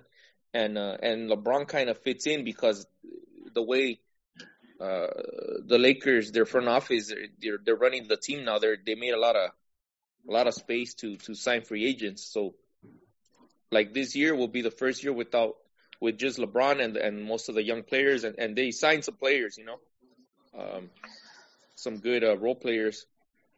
Yeah, I don't, I don't Yeah, I don't I don't criticize I mean, well I do, but I don't blame him for going to LA. I mean, he's he's won some titles. I don't think he thinks of trying or he might in his mind think he's better than Jordan hmm or think he's the goat. But uh I think he's just going I see him going to LA to the Lakers just like Gio and then went to LA. Gio and Bill. They're just going because it's California. It's a nice place to live. It's Hollywood. It's it's a big name team. and that's it. I, I, I think I think definitely there's some like uh, post basketball career uh, Yeah, exactly. options, but I think I think the Lakers will be a contender with him just with because I mean it's still LeBron, dude. He's still the best player in the league, you know. Uh, so I think they're still a contender, but I don't know if they can beat the Warriors. Uh, but that's what they're they're trying to. They, they built the team to try to play against the Warriors like a different way and see if they can compete with them.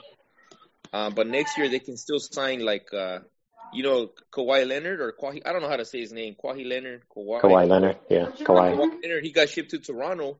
He's like a player the, the the Lakers could pick up. So then you're gonna have like your freaking, you know, your stacked team. You could have like the the you know like the old Lakers stacked teams. You know, with Shaq, Kobe, and a bunch of really good role players. Um, Yeah, that- yeah, yeah, but see, my my criticism of of LeBron is, I guess, it, it's it's just the way Jordan stayed with the Bulls through, uh, and and built the team and dominated all teams. Uh, LeBron is sort of, you know, they're you know he lost to Golden State. Golden State's but- got, but got Jor- his number. Jordan had no competition. the- the- remember, he they they had the I know because he was building. He was in the process of building the team. Time, you know, I know he was building the team because okay, this is how this is the career of Jordan. him by himself. That's what I'm saying. Yeah, yeah, exactly. Scotty, you know, I agree, but he he he built Scotty. Like without Jordan, I don't think Scotty would have been as great. I don't think uh, B.J. Armstrong, Steve Kerr. I don't think all those guys would have been as great or big names without Jordan uh, to give them confidence to be like you know help in the locker room and with his distribution and everything, just the the confidence he gave. So like his career at the very beginning, Jordan was a, a one man team, pretty much what LeBron is even up to now. He was a one man team, and there's no way you're going to win being a one man team. And so that's why Jordan struggled at the very beginning because he didn't have no one around him. Once he did start to get people around him and he helped to lift up their play, that's when they started winning and they smoked the Lakers, they smoked uh, Seattle. Wait uh, a who minute. else? Okay, they they didn't smoke the Lakers, dude. To me, They smoked the old man Lakers. yeah. Well, I mean, Magic's Magic's Magic. Uh, Magic's last uh, appearance in the finals, but to me, that's probably when he, you know, Magic had the whole illness thing. I think that's when he found out uh that he was sick. Cause dude, he played really bad. You know what I mean? Like Magic had a terrible series in that in that. Yeah. But basically, what I'm saying is that there was no competition. Portland as well, like Sergio says, uh, uh, Seattle, whoever else they beat, or the Jazz. I don't think that was the final. The, yeah, that was the final. That, that was the So there, last. there was no comp- there was no competition for for the the top uh, era of Jordan and the Bulls. Whereas with LeBron, uh, there sort of is, and he did get beat by um, by the Warriors. So I sort of see that as like a, a diminish to his legacy as being the goat. But I I will say, like Sergio brought it up, uh, I believe he's a, he's a very close second. Um, but I would even add to in a one on one in a one on one match, LeBron would LeBron would smoke Jordan just because of size. You don't think so? Kobe, Kobe smokes all three of them. No way, dude. I Even think Jordan smokes Kobe. Even Jordan has said Kobe, the only player that would beat me is Kobe. He said there's like interviews of, of Oh, Jordan. really? Yeah, and, and to me, it's like to me the goats are, are Jordan one A, Kobe one B, and and uh, even Phil Phil Jackson coached both of them. Remember, Uh-huh. eh, Jordan didn't win without Phil. Neither did Kobe. So that's that's an advantage for them because LeBron James, I mean, he's got uh, you know, uh, Lue, Ty Lue, and and you know, I mean, he had Pat Riley, but he wasn't the coach in, in, in Miami. When you've got a you've got a gold level coach with a gold level player, you're gonna have a freaking the the Lakers or the Bulls runs, you know. Yeah, I think you need additional players. But on a one on one match, you- I don't think James. I don't think anyone beats James. I don't think Kobe beats James. Look at the size difference between those dudes, man. Dude, but Kobe's game was was very dynamic, dude. Same same thing as Jordan. Jordan, he could be physical, he could post up, he could shoot. You know, he had his fadeaway jumpers. He could he could uh, you know make you draw fouls. He could dribble around you. I, I think he's he's like a complete player, and so was Kobe. You know, Yeah, I just I just see the size difference being such so uh being the Oh, deciding factor. there's ways there are ways around it. I mean, You know, it's like when remember when Jordan would go go up on on Olajuwon and all these guys uh, oohing. Oh yeah, that was quickness though. Yeah, I mean it, it could be quickness. Quickness on Kobe and Jordan's part could beat uh, LeBron, but I mean he's he's so athletic. Uh, Yeah, well, that's it- the only way. That's the only way he dunked on on Ewing, on whoever else, you know, big man that he dunked on, and Kobe as well, is because of this the quickness to the rim. Um, but those guys are a lot larger. Those guys are centers, and you know they're tending to be so big and slow compared to like a, a guard, which which uh, Jordan and Kobe were. Yeah, I, I think basketball is different in, in this era though, dude. They the rules are are like different. The teams are built differently. Um, but I I think like a goal manager like Phil Jackson to me is the difference for for Jordan, because even like he you know Phil had like he's a great like uh, uh ego manager, locker room manager, uh, and the, even his his coaching style where he's coaching through the media, you know, giving giving feeding comments to for the reporters to repeat back to his players. Like that's uh like uh, uh you know just his whole style, and then he had the the goal of of of of, uh, of offensive basketball in Tex Winter, man. You know, yeah, so those are advantages for Jordan and, and for Kobe and LeBron. He doesn't really have it. He's kind of he's having to, in a way, like he's really his his own coach. At least a lot of stuff I read is where he's really the guy calling the plays and and and he's just his maybe his basketball IQ is like off the charts. And maybe that's something Kobe and, and, and Jordan didn't really have to do because they had, you know, they had Phil and they had all the, the great assistant coaches. maybe that just shows the lack of coaching because I think the coaches are, are really young now. They're they're not really prestigious and experienced as they were back back in the day. Yeah, Um, the old guard is gone.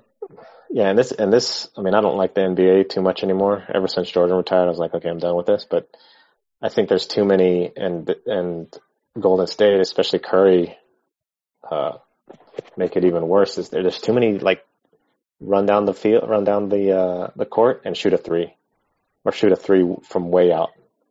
And and there's no teamwork. There's no passing or uh, or plays. It's just give it to the best player and let him see what he does.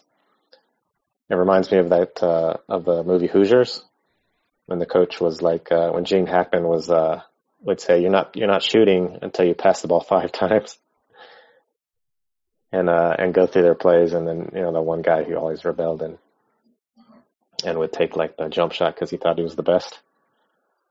So I don't Yeah. I don't really I haven't I mean I only watch the NBA when it's the playoffs or or the finals, Yeah. but uh So But yeah, not much, not, not much lately, right? Because the Bulls haven't.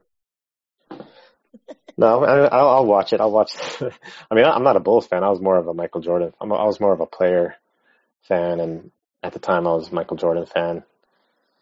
Uh, so I liked the Bulls, but after he left, I was like, okay, it's enough of this. Um, but yeah, since the uh, I enjoyed the teamwork, the passing, the screens, and all that stuff. Instead of like, here, give it to, give it to LeBron and have him do what he wants, or give it to Curry and and let him shoot from 50 yards out. wasn't, or just run down the field and shoot, run down the field and shoot, and there wasn't really any any uh, teamwork to it. So Oh, you mean LeBron? yeah, for in today's today's NBA, Yeah, I, I think it's, it's different, dude. I think they, there's a lot better shooters. Hey, but Jordan, he, I mean, he depended on, on Steve Kerr and B.J. Armstrong to hit their threes, you know?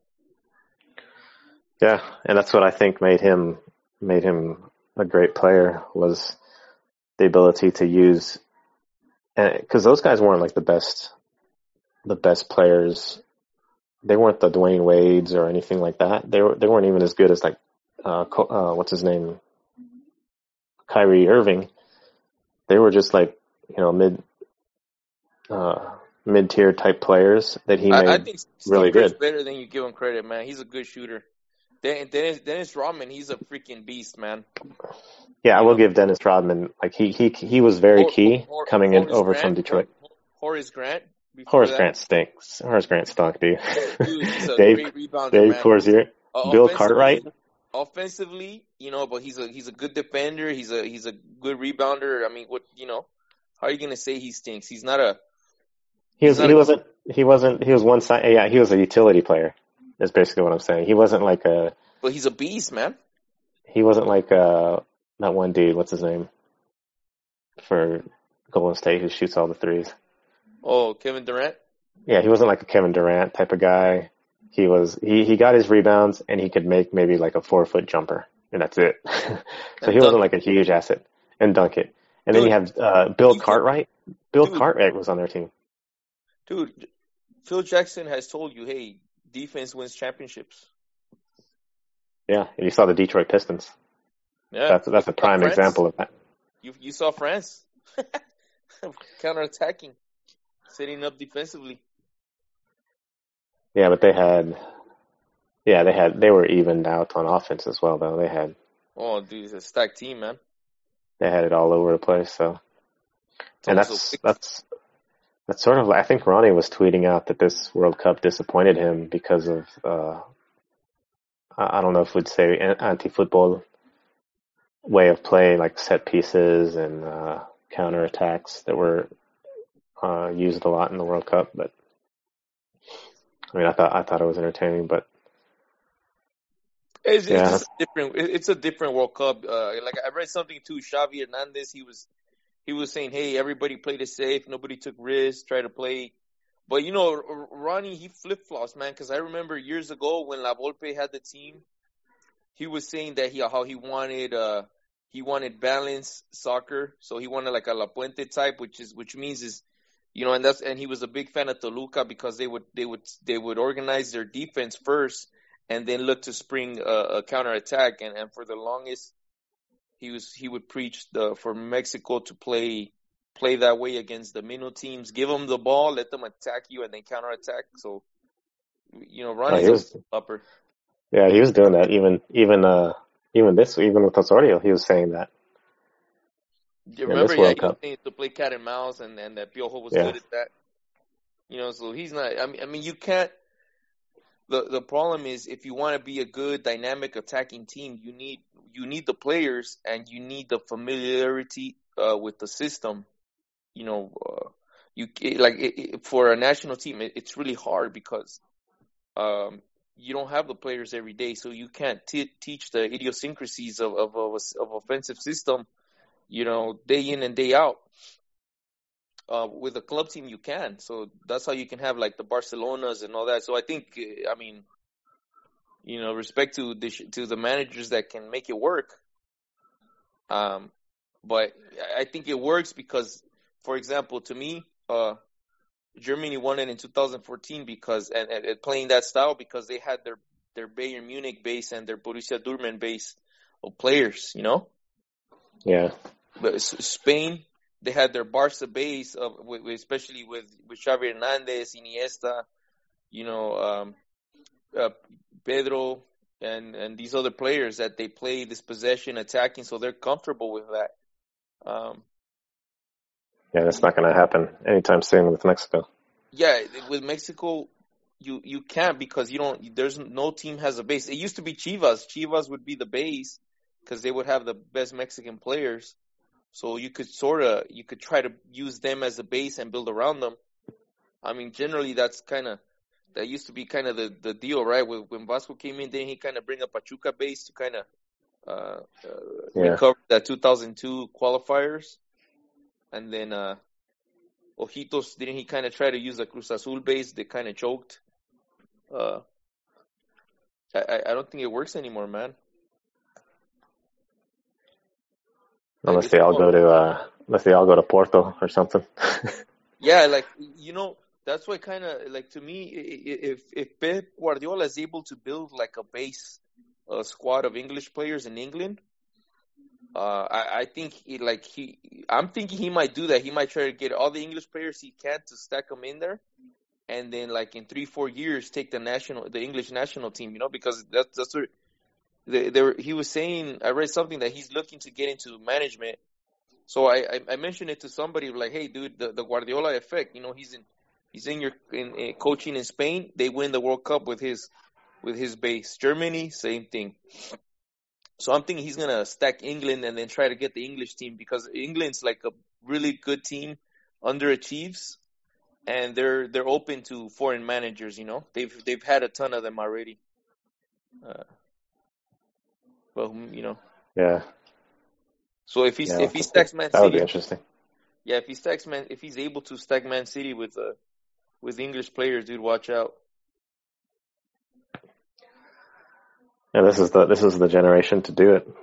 I mean, they I think they even Tom would probably say that they overachieved in this World Cup, and Yeah, next time could be their uh, their chance to to do even better.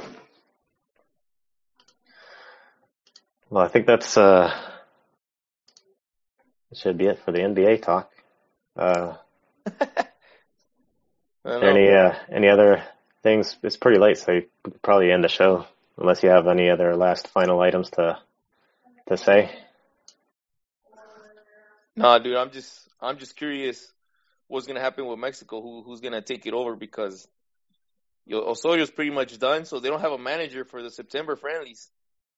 So they might they might you know, or they might do a tribute thing, huh? Well, they'll have a like freaking like who hasn't gotten the team besides Tuca? You know, Mejia No. Baron or something. Yeah, somebody. maybe Jose Luis Real. They remember they gave it to Efrain Flores for the Spain friendly. Like he was a Oh yeah, interim coach. Yeah, you know what? I think he had a little dispute with Vela too. I think they had a little disagreement uh, in that game because I think Efrain Flores was trying to talk to players and Vela was like whatever, you know, just blowing them off. And, he, and I think he did the same to Vasco in, in 2009 or two, yeah, 2009 in the Gold Cup. I think, or when the call ups, he was kind of Vela would be like on his cell phone and like tweeting and stuff or whatever, and you know. Yeah, they they shouldn't. They should get a perm. They should make a deal quick and get a real coach in there.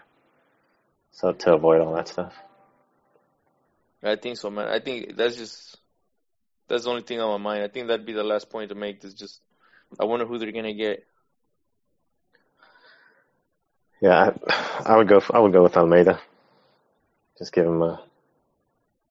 Because I don't think I think John even said it. Mexico isn't gonna get what they want. They're gonna settle with whoever will take it. Because this this coaching gig is is not desirable. the Mexican national team. I don't think so, man. Just look how they treat people in in, in Azteca. How they treated Osorio if you make any type of mistake, the press is gonna get all on you. If you can't handle that stuff, you're gonna be crying and and suffering the whole your whole tenure. If things don't go well, the fans are gonna turn on you. I, I think that's that's everywhere except the the the, the, the Nads, dude. Because in England it's like that, you know. They're always second guessing uh, everything, you know. Yeah, I guess it is. It seems. It seems. I don't know if just Mexican fans saying it, but it, I hear a lot of talk where uh, a lot of people say Mexico is worse. The Mexican press is worse. Well, I Maybe mean, not. Maybe not like Argentina, but overall, They're very wrong. I confrontational, man. I I remember the the pressers. I'm sure you remember too, dude. They were like just attacking Osorio. You know, like uh, one time uh, they asked him a question about why the goalie um had to make so many saves, and he's all like, "Well, isn't that the goalie's job to make saves?" You know, he's like just sarcastic. He's just tired. He's done with them. Yeah, that's a legit question though, and that and that answer, that type of response is uh, is one of a rustled individual. I guess, dude. I mean, I, you know, I, I can see it his, but I see it his way. I mean, dude, you're you're, you know, the goalie's gonna have to make saves because the because your because your team can't possess and your team and you're and you're on the defensive all the time. That's that's what I think. Like whenever whenever uh, Mexico played Brazil in the last World Cup, and everyone was like, "Oh, Ochoa's the best. Ochoa's awesome." I, I was like, maybe so, but why is he having to make all these saves, and why can't Mexico do anything against this team and and just play other than play defense? They're hanging by the skin of their teeth against Brazil. Dude, That's not something to be proud of. it's Brazil, man. They're, it's just they, they Yeah, got that's a, true. they got a higher pedigree. Remember in in uh, under Piojo, Ochoa was the the, the hero too.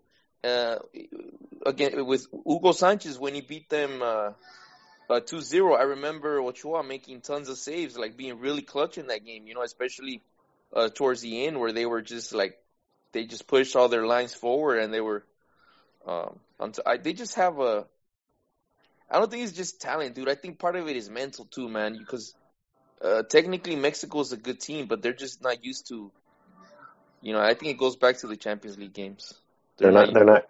They're not used to. I think it's their mentality is a big part of it. They're not used to being like just when you said it's Brazil. exactly. I, I would say like, well, okay, so it's Brazil. Why don't anyone say, oh, it's Mexico? And then Chicharito has to come out with like, piensan cosas chingonas and all that stuff. Which is like, okay, why why do you have to make that type of little phrase? Why don't you just say, okay, we're gonna go out and we're gonna win? And it's it's like we have to dream big. We have to dream of these far fetched things like getting to the fifth game or winning a championship because it's not gonna happen. And I could even tell, like after Mexico's out, I was like watching the the later games of the World Cup. I was thinking, man, Mexico's talent is nowhere near these teams. Mexico, if Mexico were to make the semifinals, I would think they have no business being amongst these teams. They're not of the talent of statue and and play. Like watching Mexico play is like watching uh uh compared to like France and Croatia. It's like watching Panama play or some some team like that. Man. So you Anyway. you, th- you you think they're the they're the the uh, Wolverhamptons? What are they Yeah. called? The the know your know your role, know your place in the scheme of things. Mexico, They're like the Fulham, the Fulham, yeah, the the the Newcastles, the the Everton, the the Porto, or the well, whatever. Porto wins their league, dude.